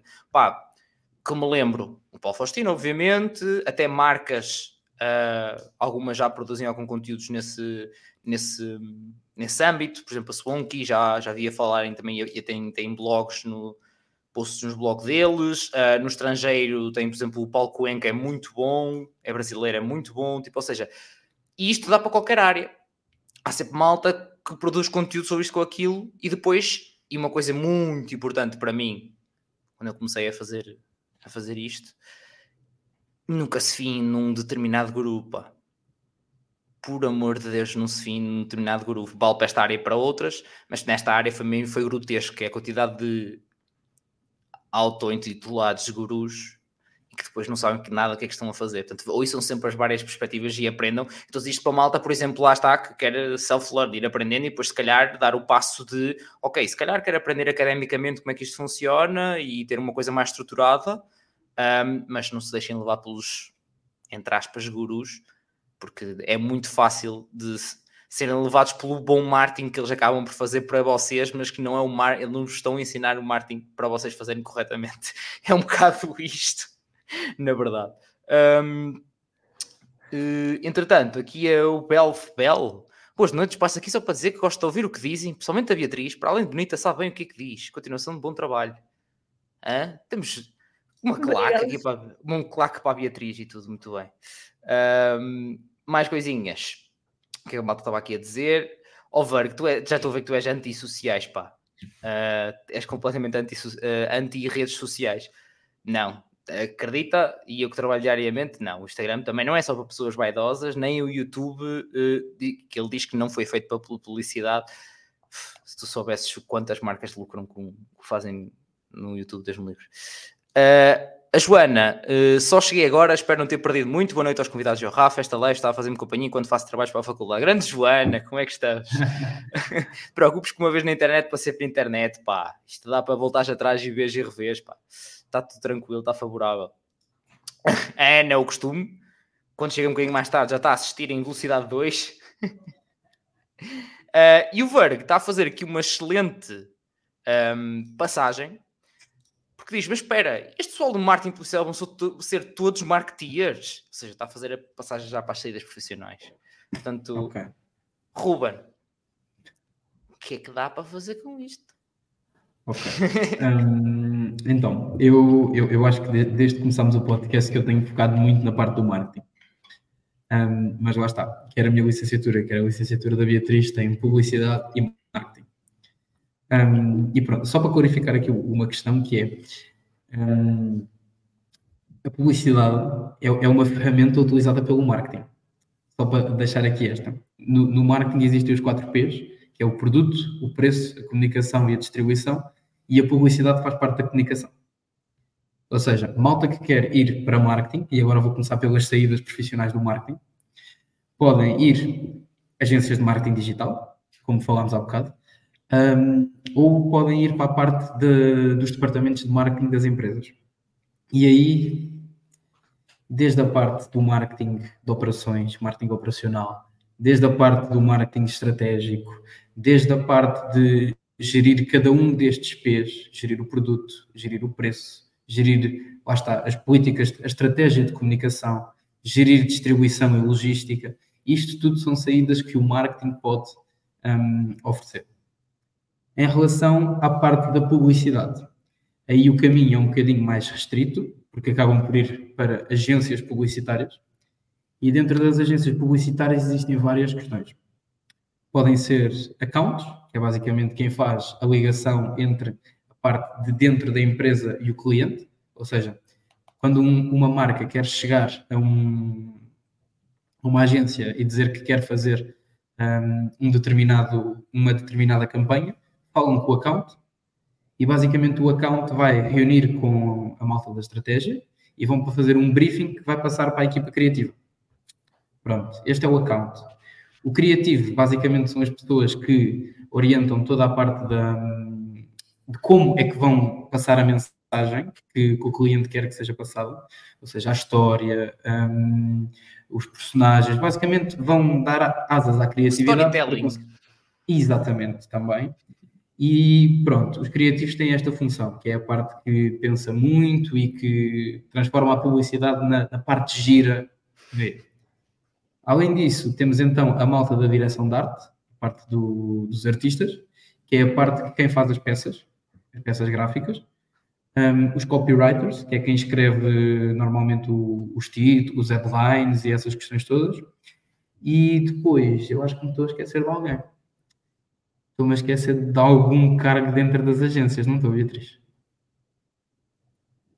O planner, o planejador estratégico, o planejador estratégico uh, que é basicamente quem recebe o briefing do, do cliente que lhe chega pelo account, transforma o briefing do cliente num briefing criativo, vai passá-lo para a equipa criativa, e aí depois, pronto, a equipa criativa trabalha a ideia que quer, juntamente com um, a malta da direção de arte e o copywriting, junta tudo, e depois basicamente acabam por elaborar a campanha. Ah, era o planeador de meios, estava-me a esquecer do planeador de meios, que é basicamente quem vai escolher em função do budget, em função do target, quais é que são os melhores meios que podemos um, escolher uh, e basicamente, era o que estávamos a falar há bocado, vai escolher uh, dentro das tabelas de preços dos mídia, quanto é que vão gastar em em televisão, em outdoors, uh, redes sociais, que redes sociais é que vão utilizar, rádio, imprensa, isso tudo. Depois desta campanha toda, volta outra vez para o account e o account chega ao cliente e pergunta tipo, olha, faz a apresentação e pronto. E se o cliente gostar, negócio fechado. Muito bem, olha, excelente explicação. Obrigado, obrigado, Ruben. Acho que deu para perceber muito bem só aí, logo numa agência, tudo o que é, como é que é o trabalhado, como é que isso é feito. Um, para quem quiser, só, só, só dar este, este apontamento, para quem gostar principalmente da área um, da publicidade e perceber como é que funciona a parte das agências, existe uma série muito conhecida, que é o Mad Men, que fala principalmente disto e, portanto, para quem tem interesse nesta parte das agências, aconselho, aconselho a, a verem. Tem muitas temporadas e a história também é, também é engraçada. É, malta, até sugestões de séries temos aqui nos episódios. Não falta nada, pá, não falta nada. Um, agora só falta uma coisa, Ruben, na verdade. Quer saber o que é que te interessa a ti? Para onde é que tu estás virado? eu, eu acho, acho, que, acho que deu para reparar que eu, apesar de ter escolhido no terceiro ano a especialização em publicidade, um, eu quero trabalhar na parte do marketing um, das empresas e quando acabar a licenciatura fazer mestrado em, em administração de empresas e tratar mais dessa parte da gestão e da administração. Até lá, marketing, principalmente marketing de operações. Muito bem, muito bem. Portanto, já está tudo muito direcionado na, na tua cabeça, pelo menos por agora, pelo menos por, por agora. agora. Uh, é tudo por agora. já dizia. Até ser licenciado, é este o ponto. Quando começar a, a, pensar em entrar no mercado de trabalho, aí vemos o que é que, o que, é que aparece. Yeah, sem dúvida. E já agora deixo para a malta que também tem mais interesse em, por exemplo, ir para um mestrado na área do marketing. Eu já fiz aqui, também faço mestrados, ia de fazer mais, uh, mas um dos mestrados que já fiz, já trouxe testemunhos, é de gestão de marketing. Portanto, também tem testemunhos, um deles está a trabalhar no estrangeiro uh, numa marca grande. Portanto, quem quiser ver, está aqui também disponível no canal, está dividido por playlist, portanto, também conseguem ver os mestrados uh, e ver que está aí o, com dois testemunhos novamente de, do curso de gestão de marketing, neste caso mestrado em gestão de marketing. Agora, Beatriz, por agora, para onde é que tu estás direcionada? O que é que, no meio de tanta coisa que, não é? Que a Beatriz é gosta. Olha, peraí, Beatriz gosta, de repente fez aqui uma. no meio de tanta coisa que a Beatriz gosta, uh, o que é que, que, é que para onde é que neste momento estás mais direcionado? É assim, primeiro eu quero só dizer que o Ruben tem uma cabeça super organizada. Eu não conseguia explicar o trabalho que é feito nas agências dessa forma. Para mim é tudo muito abstrato. Eu sei mais ou menos. Não. Eu no terceiro ano eu quero ter uma cabeça com metade da tua organização. Isto mim é complicado. Mas relativamente a agências e a trabalho de marketeers, eu não acrescento nada. Mas uma coisa que eu gosto de frisar é, eu quando escolhi marketing e publicidade foi justamente a pensar no que é que eu posso tirar uh, de licenciatura que não me vai prender no futuro. E eu sempre tive muito uma coisa com empresas e empresário e lançamento de produto. E é que é engraçado, nós calhou assim duas pessoas um bocado parecidas. Um, não sei, o meu pai é empresário, não sei se é por aí ou se é porque eu sempre tive este bichinho do negócio e do. mais a parte de negociar e toda a persuasão, não sei. E então eu quis ir para uma coisa que me desse abrangência para tudo. Eu gosto de dizer que o marketing e a publicidade é um curso que dá para tudo. Porque eu saio daqui a saber um, como promover o meu negócio e muitas outras coisas, mas este é um exemplo. Uh, e eu tanto posso abrir uma agência de casamentos e publicitá-la com marketing e publicidade. Como eu também posso abrir uma empresa e criar uma gama de produtos uh, e sei como é que funciona porque tive a cadeira de gestão de produto e então tenho a vida muito mais facilitada. Então eu acho que eu escolhi marketing e publicidade justamente porque, independentemente de se eu fosse escolher áreas completamente diferentes e não quisesse ser nem marketeer, nem diretora de marketing, nem trabalhar em agências de publicidade, uh, eu sabia que o curso ia sempre ser essencial, pelo menos para me facilitar nesta parte de lançamento ou, ou de me sentir no controle daquilo que estou a fazer. Porque se eu sei, tenho uma segurança maior. E então eu acho que esse é um bom aspecto. O que é que eu vou fazer? É assim, isto varia muito de ano para ano, é? No ano passado eu estava muito mais coisa com a publicidade, porque eu sinto que eu digo as coisas de uma forma muito básica, que é, para mim a publicidade é, estão ideias a surgir a toda a hora, o marketing é mais a estratégia de como é que vamos implementar as ideias. E eu no ano passado estava, não, marketing é giro, mas publicidade é muito mais fixe, temos ali ideias e coisas. Só que eu comecei a perceber o que é que é a vida numa agência. E é muito de. Primeiro, ganha-se de forma diferente. Eu, gosto, eu quero esclarecer isto: que é quem trabalha num, num departamento de marketing tem um salário ao fim do mês. Quem trabalha numa agência ganha por projeto. Portanto, só para aí já é diferente. Quem trabalha em agências tem o horário laboral, mas às vezes tem que ir para lá um sábado, às vezes tem que ir para lá um feriado, às vezes tem que fazer noitadas. No departamento de marketing não é assim, ou pelo menos não é tão Uh, pode acontecer de vez em quando, mas não é. Nas agências é recorrente. Uh, justamente porque não se está a ganhar exatamente à hora, é por projeto. Mas isto perdi na linha de raciocínio, mas é as diferenças. E então eu só por aí eu já não sei se gostava de trabalhar numa agência. E depois este ano com o marketing eu já fiquei mais inclinada para o marketing. Portanto é assim, isto vai mudando. Mas eu não, eu não sei o que é que eu vou acabar a fazer no fim da licenciatura. Eu não sei se vou para mestrado ou não. Uh, é possível, não sei. Mas eu acho que eu vou só acabar a abrir uma empresa de uma coisa qualquer.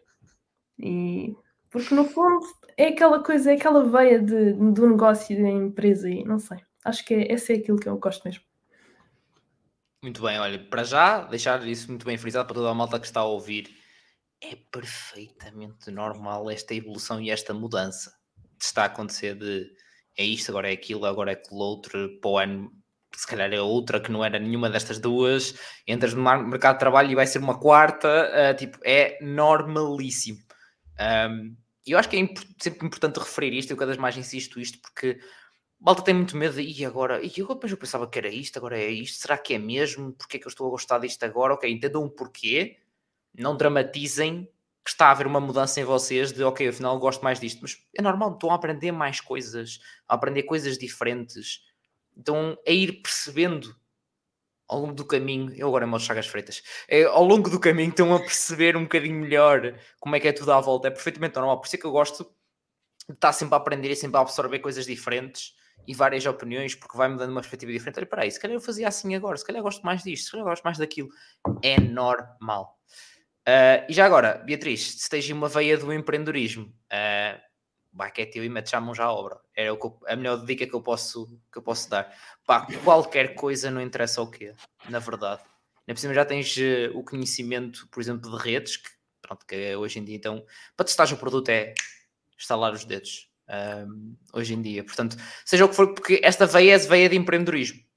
A questão é, só sabes se meteres alguma vez a mão na massa só se sabe verdadeiramente porque pá, já estou desde 2016 em vários projetos, tentativas disto e buscar financiamento em equipa, sozinho, tudo, das mais variadas áreas. E há muita gente que fica pelo caminho porque uns acham que têm a veia, mas não têm, ou se quando digo ter a veia é de gostar, uh, porque é mais o fascínio de ter uma cena uh, e depois não resulta, outros que não resulta a primeira, resulta a quinta, e outros que tu vês que não interessa. Eles nunca caem, eles vão só, só continuam em frente. Se muda para a direita ou para a esquerda, mas eles não caem, eles continuam em frente. Ou seja, mudar de projeto, mudando de área, eles continuam sempre. E eu fui acompanhando isso. O principal é começar, é entrar, fazer qualquer coisa. Quando digo entrar, entre aspas, no mundo do empreendedorismo, como se fosse preciso dar um, uma candidatura, coisa do género. Não, é tipo, é fazer qualquer coisa uma ideia que se tenha de pôr em prática, testar. Tipo, não custa nada hoje em dia. Uh, literalmente não custa nada. É produzir conteúdo e pôr nas plataformas e o, mais cedo ou mais tarde o, o, o, cliente vai validar. Vocês, essa parte vocês já, já sabem. Portanto, é, é fazer. Portanto, não tenhas é medo de o fazer, porque aposto que um, vergonha, dois, muita coisa a acontecer na vida neste momento, portanto é normal, nunca vai deixar de acontecer muita coisa, primeiro. E a minha avó dizia que tem quem vergonha passa mal, portanto uh, eu sempre ouvi e sempre fiz vergonhas de propósito, que é para nascer, olha, não há problema nenhum. Uh, mas fica aqui esta também. Porque acho que é importante, a malta que tem tipo esse bichinho de curiosidade, pelo menos experimentar, é fixe, aprende -se sempre alguma coisa. Acho que não seja, acho que é muito importante esse, nesse sentido. Entretanto, mais coisinhas. Uh, ver o que é que a malta estava aqui a dizer. A Joana estava aqui a perguntar. Já, já falámos da questão da matemática, por acaso, Joana, e de, de que é que é as cadeiras mais difíceis. Um, olha, já agora, mais alguém pode ter esta, esta dúvida da questão de opá, se é obrigatório ou não, ao final, vocês fazerem mestrado, se acham que é importante fazer mestrado ou não. Neste caso, o Ruben já falou um bocadinho disso, quer ir fazer mestrado por causa do passo que quer dar a, a seguir, da questão de, também da, um, da questão da administração das empresas para administrar depois a, a questão do marketing, digamos assim. Um, Beatriz, já pensaste um bocadinho sobre, sobre a questão do mestrado? É uma cena que tens como objetivo ou, ou nem por isso? Eu não sei, eu não sei, porque eu sou, é muito complicado para mim estar a fazer a mesma coisa durante muito tempo. Então, eu estou há três semestres na faculdade e eu estou a adorar o meu curso. Eu adoro o meu curso, altos e baixos. Confesso que este semestre me passou pela cabeça trancar a faculdade, mas pronto, acontece a todos, é normal. Não me tranquem só porque vos vai o pensamento à cabeça, é bom esclarecer isto. Mas, mas eu acho que eu não sei se eu vou. Ah, se calhar vou, eu não sei. Eu acho que eu não faço ideia. Eu posso ir para o mestrado, se eu tiver que ir, vou. Uh, eu acho que no mercado de trabalho, no geral, está cada vez a ser mais pedido uh, mestrado, justamente porque há excesso de licenciados, pelo menos em Portugal. Uh, e então o mestrado é cada vez mais um fator de diferenciação. Mas, primeiro, não é preciso mestrado profissionalizante no marketing, é bom deixar isso. E depois, porque eu tenho ideia e os meus professores passam isso, e não é isto não é eles a dizer não vão para mestrado, mas vale muito mais um bom portfólio do que um bom canudo e um bom diploma. Então, assim, se a pessoa fizer questão de se especializar numa área, por exemplo, uh, marketing de operações, a pessoa não aprende aquilo sozinha e se, se calhar consegue durante uns anos subir numa empresa e, e ir apanhando, mas faz muito mais sentido tirar um mestrado. Agora, por exemplo, na área da publicidade, que é ter ideias e não importa bem quem é que tu és ali dentro, importa é ter ideias e pôr em prática e bora lá equipa, já não acho que faça tanto sentido. Então depende muito daquilo que a pessoa queira fazer, um, se está disposta ou não a estudar. Não acho que seja uma necessidade, a não ser que a pessoa se queira especializar. E então eu acho que no nosso caso, vou dizer no meu, para não estar a generalizar, mas acho que no meu caso e no meu curso, vale muito mais a pena seguir aquilo que a pessoa gosta seja mestrado ou seja mercado de trabalho. Eu pessoalmente acho neste momento que estou mais inclinada para o mercado de trabalho porque estou um bocado cansada de estar a estar. mas, mas pronto, mas sou eu. E a verdade é que ao entrar no mercado de trabalho, e é aquilo que muitas vezes acontece. Primeiro, diferenciar logo a cena de mestrado, malta, tanto dá para uh, dar uma continuidade e fazer um mestrado em, lá está, em marketing ou marketing de publicidade, como dá para ir fazer um mestrado mais específico, se calhar em marketing digital, como dá para ir fazer um de administração de empresas, como estava o Ruben a falar. Ou seja, dá para especializar, manter a abrangência ou mudar de área. Ou seja, nunca é obrigatório vocês fazerem um ou outro. Uh, os requisitos para entrar no mestrado são definidos pela própria instituição. Uh, não é a candidatura em si superior como fizeram para entrar na licenciatura, não é diferente. Portanto, sintam-se à vontade para se tomarem essa decisão, há várias escolhas que podem fazer. Há estas três vias.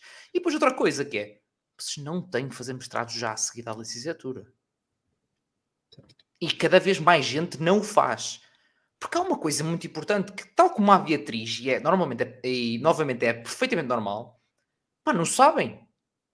No curso não deu para perceber que raio é que gosto mais de fazer que botar a pagar mais dois anos de propinas por uma coisa que não sei que é, se é aquilo se não é vou para o mercado de trabalho, se calhar vou para uma agência ou para uma empresa, seja o que for, e durante um ano já fiz 500 mil coisas, e das 500 já tipo duas que eu gosto mais. Olha, para aí. Acho que se calhar ia ganhar mais conhecimento até um mestrado, uma pós-graduação, seja o que for, ou se calhar já não faz sentido voltar afinal, já estou a aprender aqui e vou continuar a pôr em prática, seja o que for. Porque a empresa até me dá informações, seja o que for. Portanto, acima de tudo, sintam-se à vontade, porque vocês já vão tomar a decisão. E se não estão à vontade, não têm que forçar a ir para um mestrado, mesmo que o mercado cada vez mais, antes era ter uma licenciatura, parece que a malta era diferenciada, agora parece que é um bocadinho mais mestrado, entre aspas, mas depende da experiência, depende do mestrado e tem que te acrescentar alguma coisa de valor, não é não ir para um mestrado porque sim. Uma, uma coisa é como diz a Joana, pá, é preciso um mestrado a nível de profissão. Ok, é uma coisa.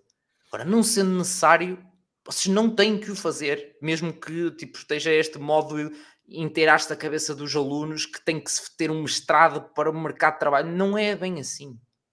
Não é bem assim, acreditem.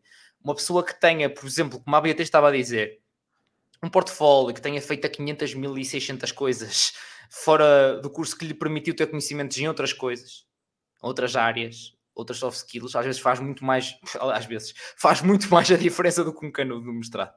E não, não duvidem, eh, não duvidem disso. Portanto, portanto, passar isso à malta para estarem descansados, um, que está tudo bem. E para ti também, Beatriz, uh, está tudo bem para o ano, final do. O ano, não, daqui a dois anos, neste caso, quando terminares o, o, um, o, a licenciatura, pá, aí veja a tua vida, está tudo bem. Tens, tens tempo em relação a isso. Só uma cena que eu me esqueci há bocado de perguntar, que é, Ruben, tipo, no final do curso, há tipo um estágio, um projeto agregador, assim, qualquer coisa desse género? Não, mas devia. Não, mas devia. Eu acho que a verdade é que grande parte das pessoas que acabam por sair da minha, da minha licenciatura e entram no mercado de trabalho acabam por entrar para estágios ou para programas de training e aí sim acabam por fazer o estágio e, e, e, adquirir esse conhecimento e essa experiência de passar por um, um programa de trainees ou por um estágio. Um, mas dentro da licenciatura não há, mas devia. Em relação a projetos, a única coisa que nós temos é um projeto final de curso, que era o que eu estava a dizer há bocado, que é cadeiras que se interligam. Por exemplo, eh, eu como escolhi publicidade eh, no terceiro ano, um, o meu projeto final é fazer uma campanha do zero. E, portanto, com clientes reais. Já reunimos com os clientes, essa, essa parte toda. Eu não sei se posso dizer qual é, é a marca que estou a trabalhar, mas. Uh, reunimos com os clientes, temos de fazer o estudo de mercado, temos que fazer um, uma entrevista de mercado, perceber qual é que é a opinião dos portugueses, a atitude em relação à marca e essas questões todas. Depois passamos para o segundo semestre, esta cadeira da investigação é Ateliê de Investigação Aplicada à Publicidade. Um, e o próximo semestre é Ateliê de Agência, que é basicamente existem dois accounts, existem dois criativos, existem dois diretores de arte e basicamente montamos uma campanha toda e depois os accounts vão apresentar essa campanha aos clientes que, com o qual reunimos no início do ano.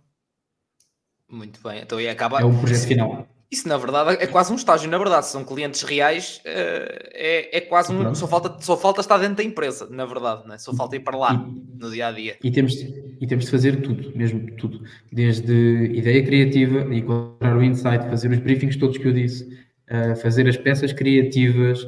Só não sei se temos de fazer a parte do planeamento de meios. Eu espero mesmo que não. mesmo chata. Muito bom. O desespero de um estudante sempre. Tipo, ia pá, por amor, e por acaso não sei, mas e pá, por favor, não. Mais não. Já chega. Alguém me salve. Isto, este projeto é para quem está em publicidade. Quem for para marketing tem um estudo de mercado, do zero, aplicar um questionário, colher informações, essa questão toda, e depois o projeto final é fazerem um monstruoso plano de marketing. Que é o que todas as empresas fazem no fim do ano, que é um plano de marketing onde fazem auditoria interna, auditoria externa e basicamente é um documento pai com 60 páginas. Yeah. Pá, eu planos de marketing sei, uh, lá está, é uma das cenas que por acaso novamente foi, tive, tive a sorte de tropeçar no empreendedorismo e a partir daí foi, foi sempre a andar. Uh, e pff, fizemos, não foi um nem dois planos de negócio para cenas diferentes Então tem tudo isso. Uh, mais plano financeiro, inclusive. Alguém me mate, por favor. Uh, plano, a partir do momento pegar num formulário de IAPMEI e pôr, fazer as continhas todas por aquilo a dar uma coisa de jeito, de dinheiro ao fim de 5 anos, Deus me livre, alguém. Ai meu Deus, aquilo sim era de coçar a cabeça.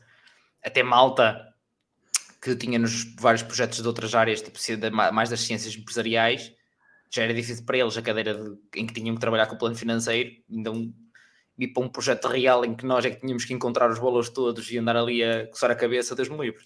Jesus, aquilo sim, aquilo é que era uma dor. Uh, eu ficava pelo negócio e pelo marketing, deixava a parte financeira para quem sabia qualquer coisa de números a sério, porque Deus me livre, alguém me salve.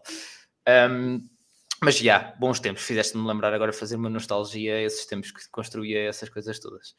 Faz parte, faz parte. Mas pronto, Maltinha, já tem aqui uma, uma, boa, uma boa perspectiva. Uh, Beatriz, e vocês têm algum, assim, algum projeto agregador, um estágio no fim do terceiro ano? Fazes ideia? É assim, nós estágio não temos. Eu sei que a Escola do Porto tem, e é única. Uh, aliás, só nós três é que temos a licenciatura em publicidade, a ESC, a Escola do Porto e nós e eles têm estágio e nós não. Mas eu também acho que devíamos ter. Mas nós temos uma coisa chamada. Nós temos. Lá está, nós não escolhemos a vertente. Nós temos marketing e publicidade dos três anos. Então nós temos os dois projetos. Numa cadeira temos projeto integrado de marketing e no semestre a seguir temos projeto integrado de comunicação. E nós trabalhamos com briefings reais desde o segundo ano.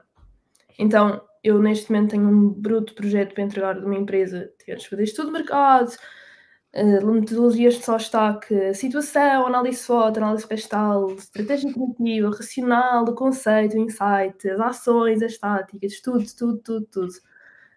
Em três meses. E pelo menos o que eu sinto é o Ruben tem um ano para fazer o projeto. Nós temos um semestre.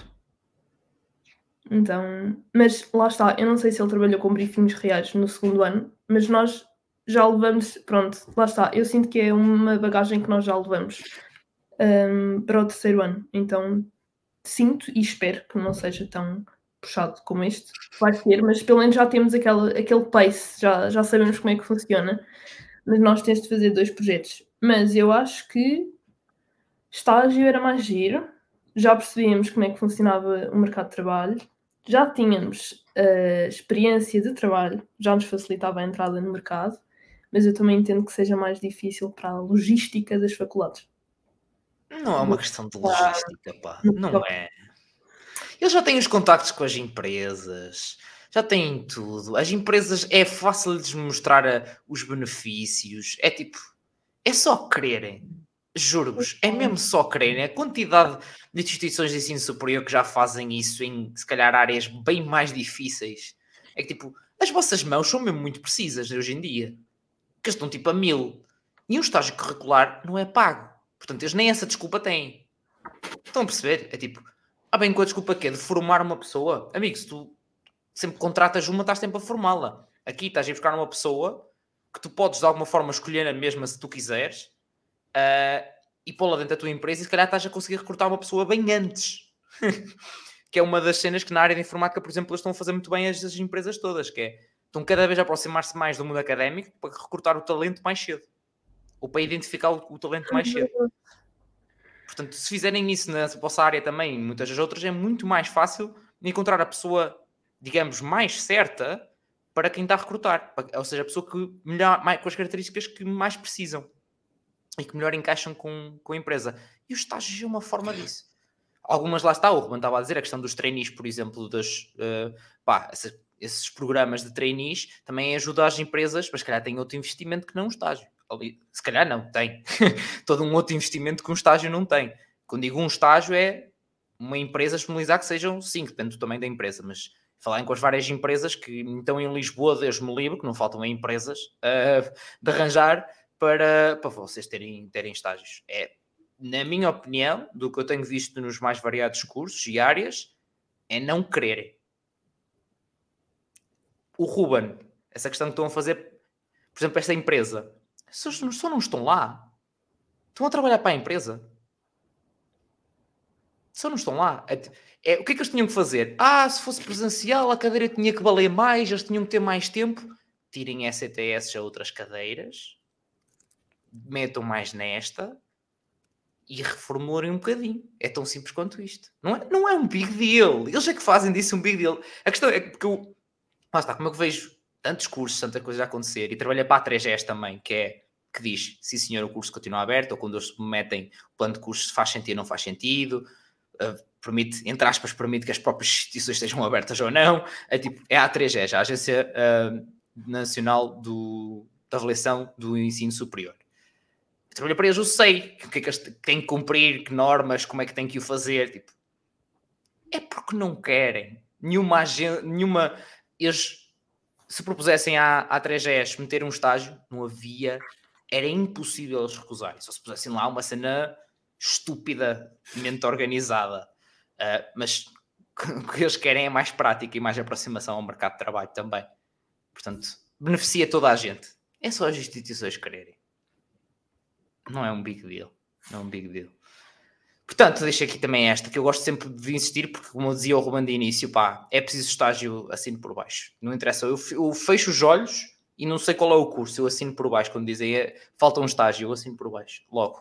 Uh, tanta, tanta, tanta falta que é tipo, deixe-me livre. Uh, sim, Varg, já tive, trabalhei na, na 3 sim. Cerca de dois anos. Já agora, estudantes, uh, enquanto fui enquanto estudante, caso não saibam, já fiz até aqui um vídeo no canal de formas, entre aspas, de ganhar dinheiro enquanto estudante. E a última é eu, quando trabalho para a 3S, ganha-se muito bem. Qualquer estudante pode, pode fazê-lo, ganha-se muito bem. Portanto, aproveitem. Mais coisas, mais coisas. O que é que a malta está aqui a dizer no chat? Estava aqui a dar um. um, um, um, um, um. o quer dizer da questão, da questão de criar e se eu arranjasse uma forma eficaz de produzir grafeno à escala industrial, eu seria multimilionário. Opa, sabes como é que se costuma dizer? Se a minha avó tivesse rodas, era um caminhão, não é? Tipo, é um bocado, é um bocado isto. É tipo, não é? Tens que ver o vídeo, Vergo. Eu no vídeo digo números. Muito claro. O que é que se faz, como é que funciona, digo números. Portanto, é, é só ir ver o vídeo aqui que está aqui no, no canal. Mais coisas. Acho que podemos passar. Acho que ou seja, se tiverem alguma questão, obviamente, a malta no chat, entretanto, digam-nos digam alguma coisa. Mas acho que em termos de curso já deu para perceber muito bem como é que está estruturado, o que é que dão, o que é que dá para fazer. Portanto, acho que essa parte estamos perfeitamente uh, esclarecidos. Agora, opá, fora do curso, o que é que vossos seja não fazer a, fizeram e andam a fazer à vossa vida, que acho também é muito, muito importante. Um, Beatriz, disseste-nos já, e também no início disse a questão de de fazer já alguns trabalhos de, de freelance, por exemplo, uh, mas até dentro da faculdade, tipo, chegaste a participar se existe, por exemplo, na praxe ou não, como é que foi essa decisão? É assim, eu sou um bocado, eu não sou contra praxe, eu sou anti-praxe. Para mim, não, é assim, eu sou um bocado na minha, na minha bolha, eu gosto de, eu não gosto de multidões, eu fico um bocado confusa. Uh, e na praxe, pá, não me faz sentido dizerem agora atiras-te para baixo, agora flexões, e agora e bater com os joelhos, e pá, e agora penique na cabeça, e agora grita, e agora canta. Pá, não sei, não faz muito no género, mas eu acho que sim, é, é uma coisa que eu gosto de deixar claro. Às vezes as pessoas têm um bocado, principalmente pessoas que vão entrar para a faculdade dos calores, têm um bocado a cena de ah, mas eu vou à praxe, eu não sei se vou gostar, mas eu vou porque tenho medo de não fazer amigos. Pá, eu não fui à praxe uma única vez e não tenho menos amigos por isso. Porque vocês na turma conhecem gente, vocês de outros cursos conhecem gente, vocês de outras turmas conhecem gente, vocês no Instagram conhecem gente, na associação de estudantes conhecem gente. Então, eu acho que é, é um bocado é desmistificar o mito de para ter amigos tem que ir à praxe. Não, para conviver e estar ali com a malta e depois ir beber uma cerveja, praxe, mas não é não é aquela coisa de a minha vida vai acabar se eu não for à praxe e meu Deus, e agora não vou socializar com ninguém. Vais, vais, nem que seja através dos trabalhos de grupo. Portanto, que foi o que me aconteceu. Yeah. E não pode deixar. Hum, é portanto, isso. não, praxe não fui. eu assino, eu assino por baixo, uh, como eu costumo dizer aqui no. E eu andei na praxe e já tive aqui também testemunhos como o teu, que para eles é não, não quero saber. Um, o que interessa aqui é integrarem-se. A forma como se integram, escolham. Acima de tudo, escolham.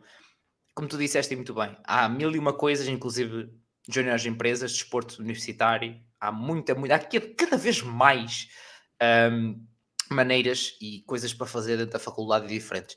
Malta, há instituições que têm xadrez. Estão a perceber o nível que isto. De clubes de leitura, há, há de tudo, malta. Portanto, uh, depois depende da instituição, obviamente, se tem mais, se tem menos, quais é que tem, mesmo de desportos, tipo, depende. Agora, há mil e uma formas de se integrarem, sim, não se sintam obrigados a ir à praxe. Agora, se têm curiosidade ou se, pá, lá experimentar, gostei, gostei, não gostei, até logo, está tudo bem. Se forem como a Beatriz, tipo, olha, nem quero saber, pronto, não querem saber, há mais coisas para fazer, está tudo bem. E é mesmo, e é mesmo. Está tudo bem, isso é que, é que importa. Um, e, obviamente, para além dessa questão de fazer amigos, num tipo de ser renegados, tipo, malta, criticar as pessoas criticam por tudo e por nada, não é por ir ou não irem à praxe, está bem? Também não é por aí, está tudo bem. Eu sempre, desde o meu primeiro ano, me dei muito bem com malta que não ia à praxe, de todo. E que não gostava, e que não queria saber. Não foi por isso que eu não saí com eles, que não vivi com eles, que não tive tudo. Portanto, está tudo bem. Uh, também, não é, também não é por aí. Uh, e agora, já agora, uma, uma, curiosidade: o que é que sentiste agora? Tu, pronto, lá está. Disseste-me, eu apresentei antes que estavas a pensar em agora este ano tentar ver outra coisinha onde meter tipo massas estudantes ou assim uma coisa qualquer. O que é que sentiste essa, essa, essa necessidade de andar aí à procura? Uh, eu não, lá está, eu não consigo estar sempre a fazer a mesma coisa, eu preciso estar a fazer muitas coisas ao mesmo tempo. A minha mãe às vezes diz que assim, fogo Beatriz, tu estás sempre a encontrar mais alguma coisa para fazer, tu dizes que nunca tens tempo e depois tens sempre mais alguma coisa. Eu arranjo sempre tempo, uh, mas eu não consigo estar sempre quieta a fazer a mesma coisa. Eu não sei se a Associação de Estudantes é aquilo que eu meteria como projeto. Mas eu também acho que a minha faculdade não tem muito muitas atividades extracurriculares. Tem a Associação de Estudantes e tem um pouco mais. Eu gostava, e eu fui com a ideia, de abrir uma revista na minha faculdade, que há instituições que têm, só que também já percebi que não é tão simples. Pronto. Uh, já percebi que não é assim tão simples e que tem de ser uma coisa em que tem que se reunir mais pessoas, não posso ser só eu e meia dúzia de professores. Uh, e eu acho que a parte mais complicada é arranjar pessoas que adiram ao projeto.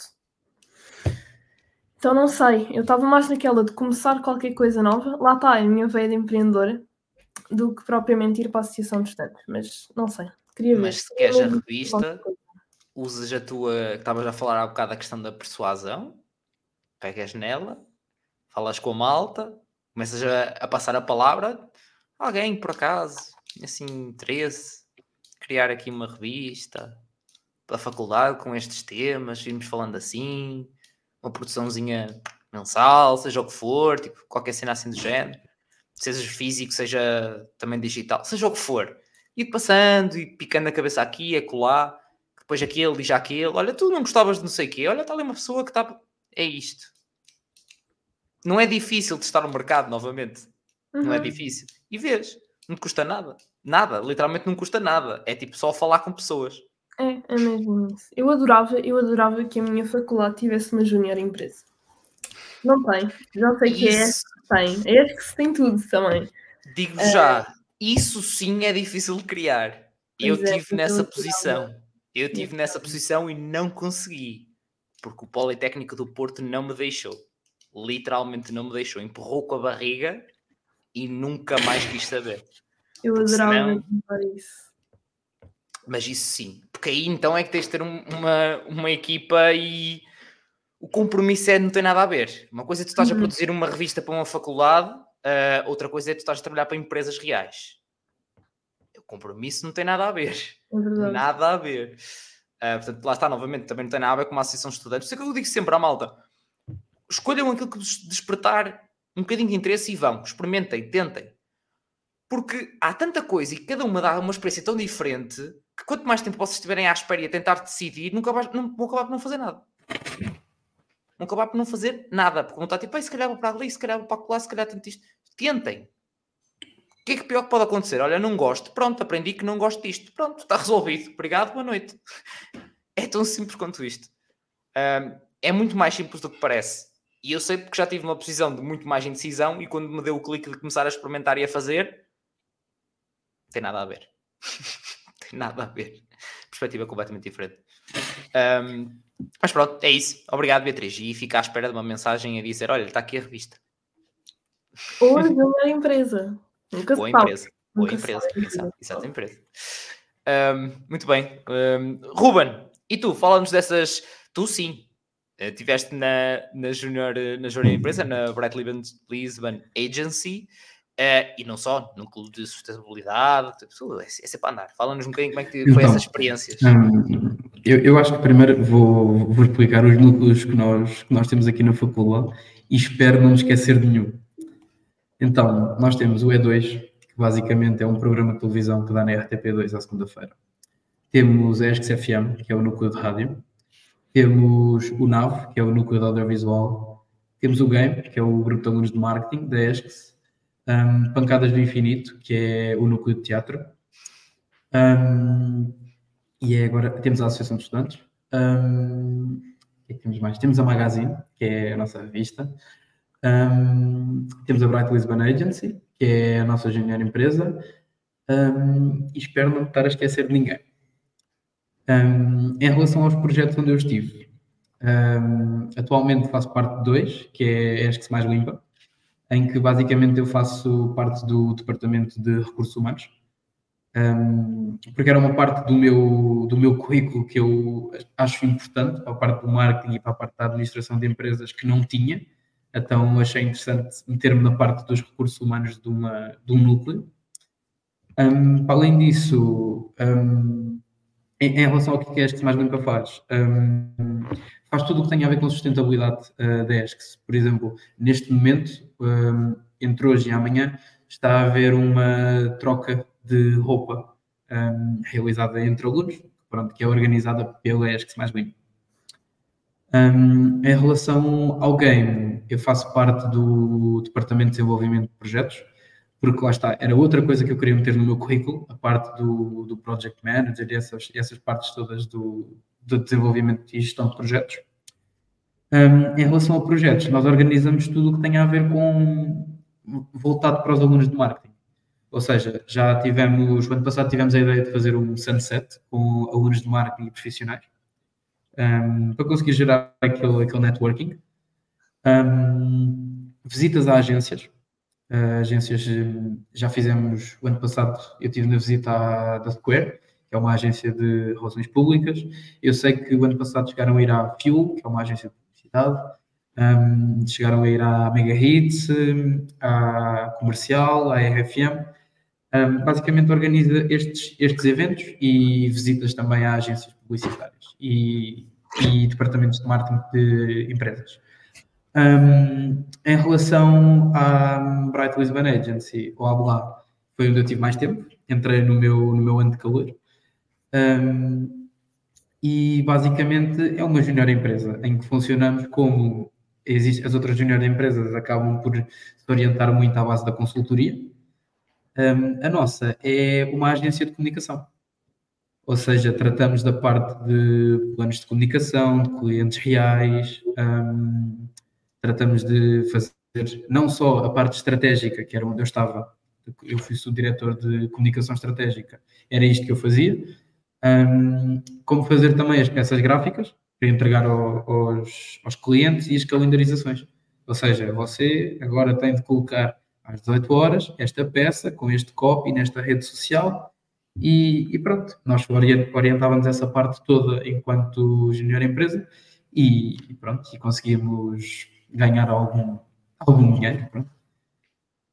Muito bem. Que era totalmente é... investido na, na agência. Sim, sim, claro. É, não, é, não é essa, é, essa a mesma ideia. Sim, para a malta que não sabe é importante, sim, é importante falar disso. O dinheiro não é para as pessoas que lá, que lá trabalham no Junior Empresa, é para a própria, para a própria Junior Empresa uh, novamente.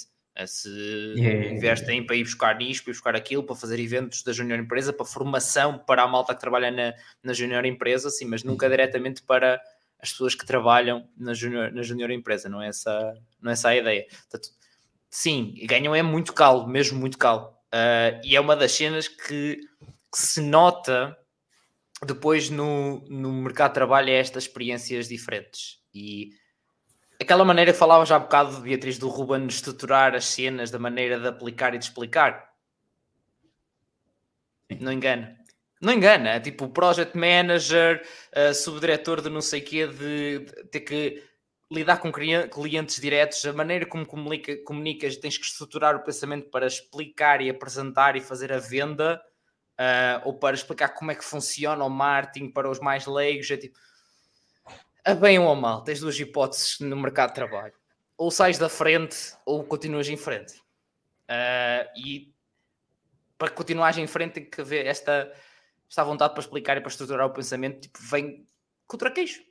Uhum. É, só, é só isso. Por isso é que eu insisto tanto, tanto, tanto, tanto, tanto, tanto, tanto com as atividades extra curso. Um, sei perfeitamente sobre aqui estes episódios.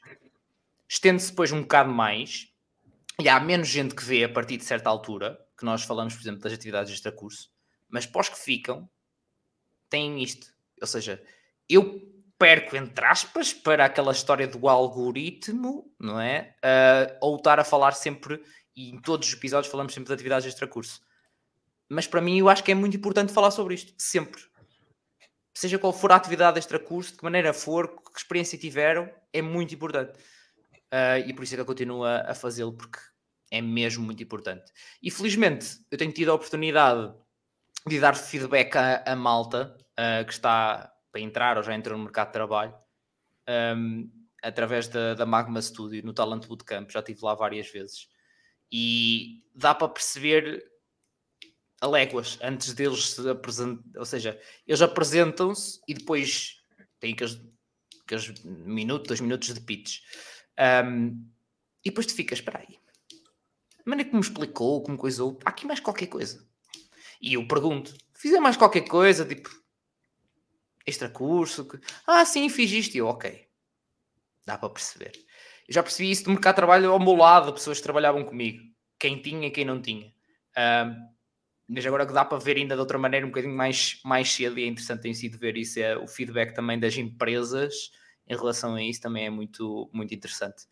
Portanto, isto é só um exemplo uh, do, do que pode, pode dar para fazer e do traquejo que dá.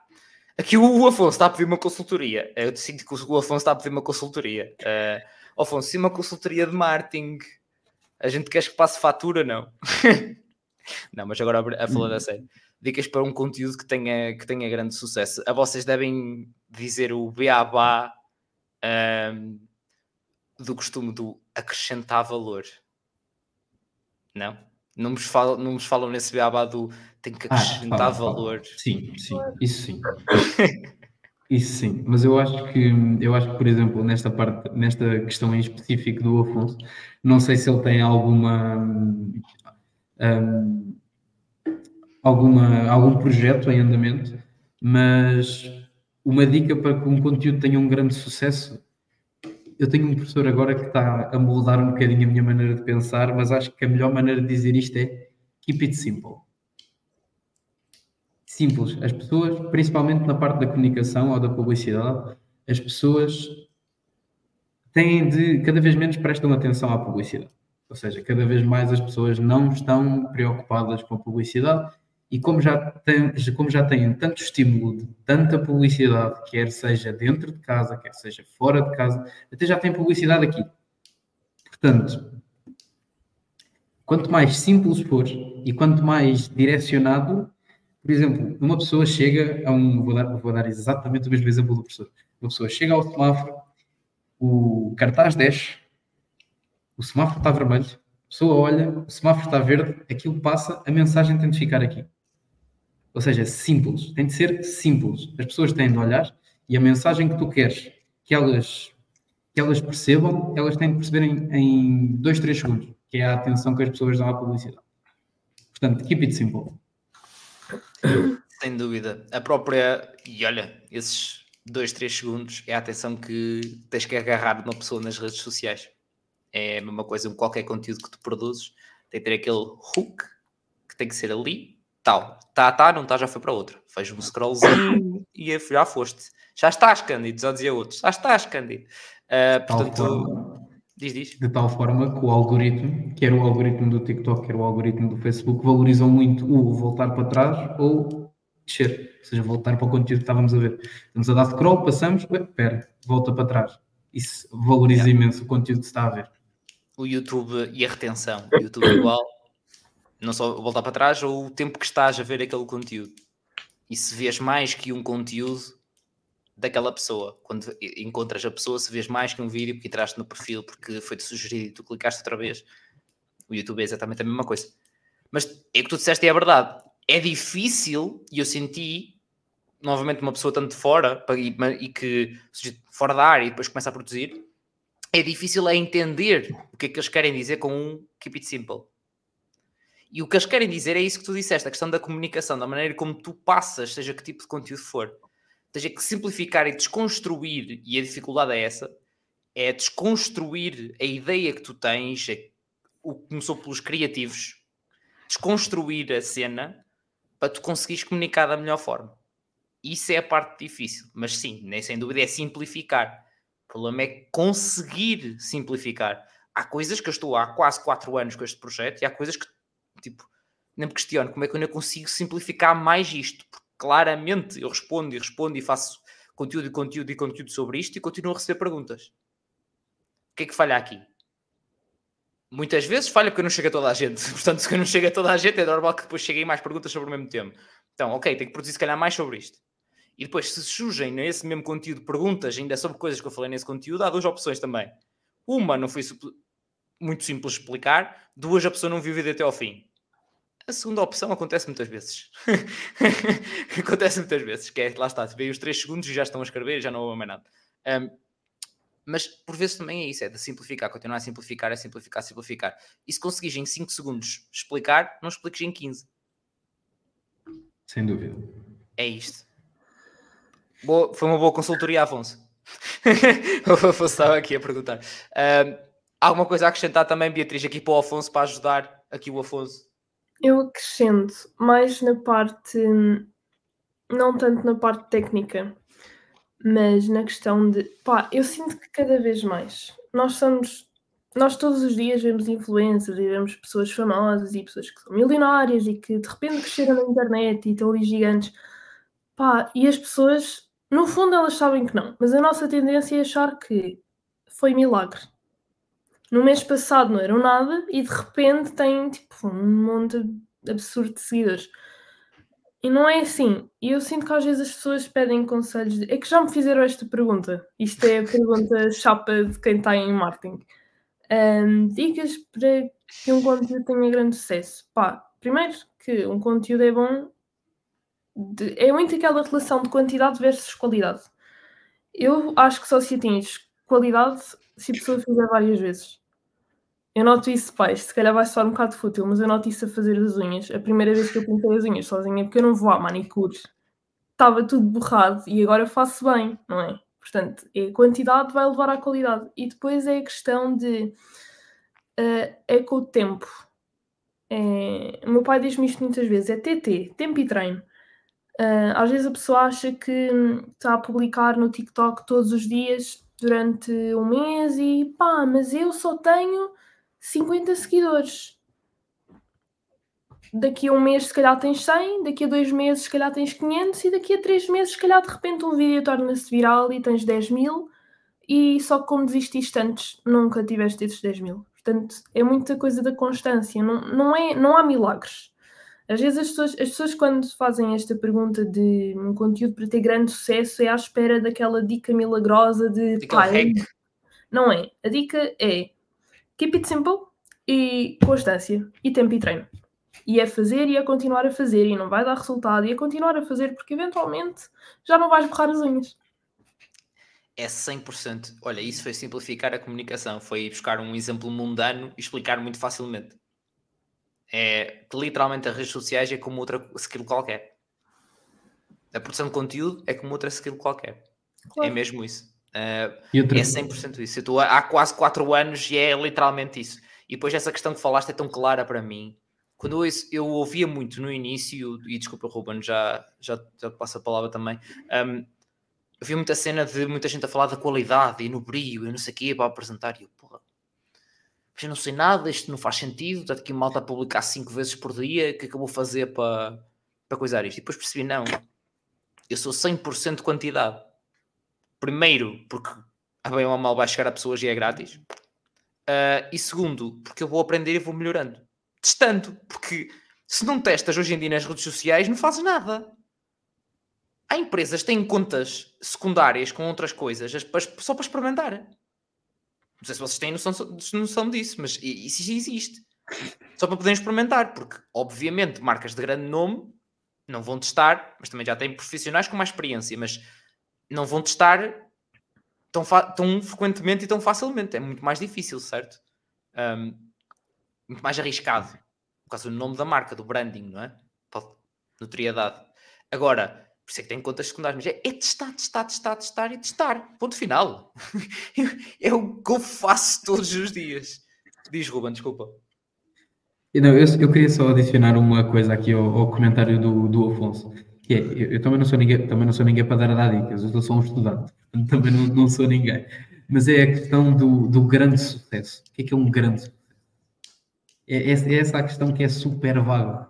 Ainda há bocado a, a, Beatriz estava a falar dessa questão que é, às vezes as pessoas sabem que nós estudamos marketing e publicidade e vêm falar connosco porque querem ficar milionárias ou, ou querem um grande sucesso para o que estão a fazer. Mas o que é, que é o grande sucesso? É essa a questão, tipo, acho que começa por, hum, por, por delimitar um, um, um caminho, ou principalmente delimitar um objetivo um objetivo que seja, lá está, que seja smart. Eu não sei se grande parte das pessoas conhece esta, esta terminologia, mas é assim que eu aprendi, eu apliquei isso para as marcas, mas comecei a aprender para a minha vida também. Específico, relevante, attainable, que seja relevante e que tenha um tempo definido. Tipo, queria dar esta dica ao Afonso, que é a questão do um grande sucesso é, por exemplo, tipo, alcançar X pessoas em não sei quanto tempo é esta a questão, tipo, um grande conteúdo acaba por ser uma coisa um, um, um bocado vaga. E depois depende do nicho. Depende Sim. do nicho que estás a atacar. Porque é, é, é, uma das cenas, por exemplo, que eu vejo muita. Hum, vejo muita, não, mas via. Um, lá está, uma pessoa começa a investigar no início, começa a ver, como eu dizia, aqueles gurus, depois estas cenas. Agora tens este hack, agora tens aquele hack. É tudo ilusão é ilusão, porque na verdade é isso, é trabalho, continuar a meter, a meter, a meter, a meter e ir melhorando, melhorando, melhorando, melhorando, seja na simplificação da comunicação, seja na simplificação disto, disto, daquilo. E depois há uma cena que é, eu quando faço uma publicação de, sei lá, como já fiz, de um carrossel de estudar é fácil. O público é um. Quando eu faço um reel sobre este episódio, como vai ser um amanhã, o público é outro. Não tem nada a ver. Uma coisa é os estudantes, outra coisa é os estudantes interessados em estudar marketing e publicidade. Ou malta da área da marketing e publicidade. É, tipo, ou seja, é, pronto, é aprender sobre o funil de vendas. pronto, se quiserem. Põe um funilzinho de vendas, aquilo, e pronto. É, é, é isto, é aprenderem só sobre isso. E vão perceber da questão dos nichos, portanto. E para este Reels ter X visualizações, acho que está dentro do normal, ou diria bom para mim, e um carrossel ter o mesmo número de visualizações ou o mesmo alcance, diria, que aquele Reels, já não é bom, devia ter mais, porque o, o nicho é muito maior, não tem nada a ver, o alcance, que potencial que tem para ter. Ou seja, é toda esta análise e é perceber um bocadinho isto que, que ajuda ba bastante. E pronto, é, é isto. Depois depende do mercado, depende de tudo o que a gente já falou aqui, que eles estudam neste curso. Portanto, eu sinto que Afonso poderá ser para ti. Uh, sinto que poderá ser para ti um destes, um destes cursos que, como vimos, tem as suas parecenças, as suas diferenças uh, e, acima de tudo, depois é cada um de vocês ver é com aquilo que se identifica mais. Pá, depois há mil e uma razões para escolher um curso, não é? Mas está aqui a base de informação de um testemunho de dois estudantes que passaram e que estão a passar por isso, neste caso, uh, e isso é que é o mais importante para, para vocês. Muito obrigado, Beatriz. Muito obrigado, Ruben, mais uma vez, terem vindo aqui ajudar a malta, dar a conhecer o vosso curso, a vossa instituição, o vosso testemunho, acima de tudo. Muito obrigado a toda a malta que está aí nos comentários, teve aí nos comentários, malta que, uh, entretanto, deixou comentários, que nem sei quando é que estão a ouvir isto. Um, muito obrigado a todos. Para a semana a mais, de quê? Tem que esperar para ver. É assim como costumo. Eu próprio vou ver as votações, vossas votações, o que é que vocês votaram ver o que é que está lá no, no primeiro lugar e ok, o que é que consigo para esta sema, próxima semana e vou à caça de convidados. É assim que funciona. Portanto, obrigado a todos mais uma vez e portem-se mal, porque também é preciso. Um abraço.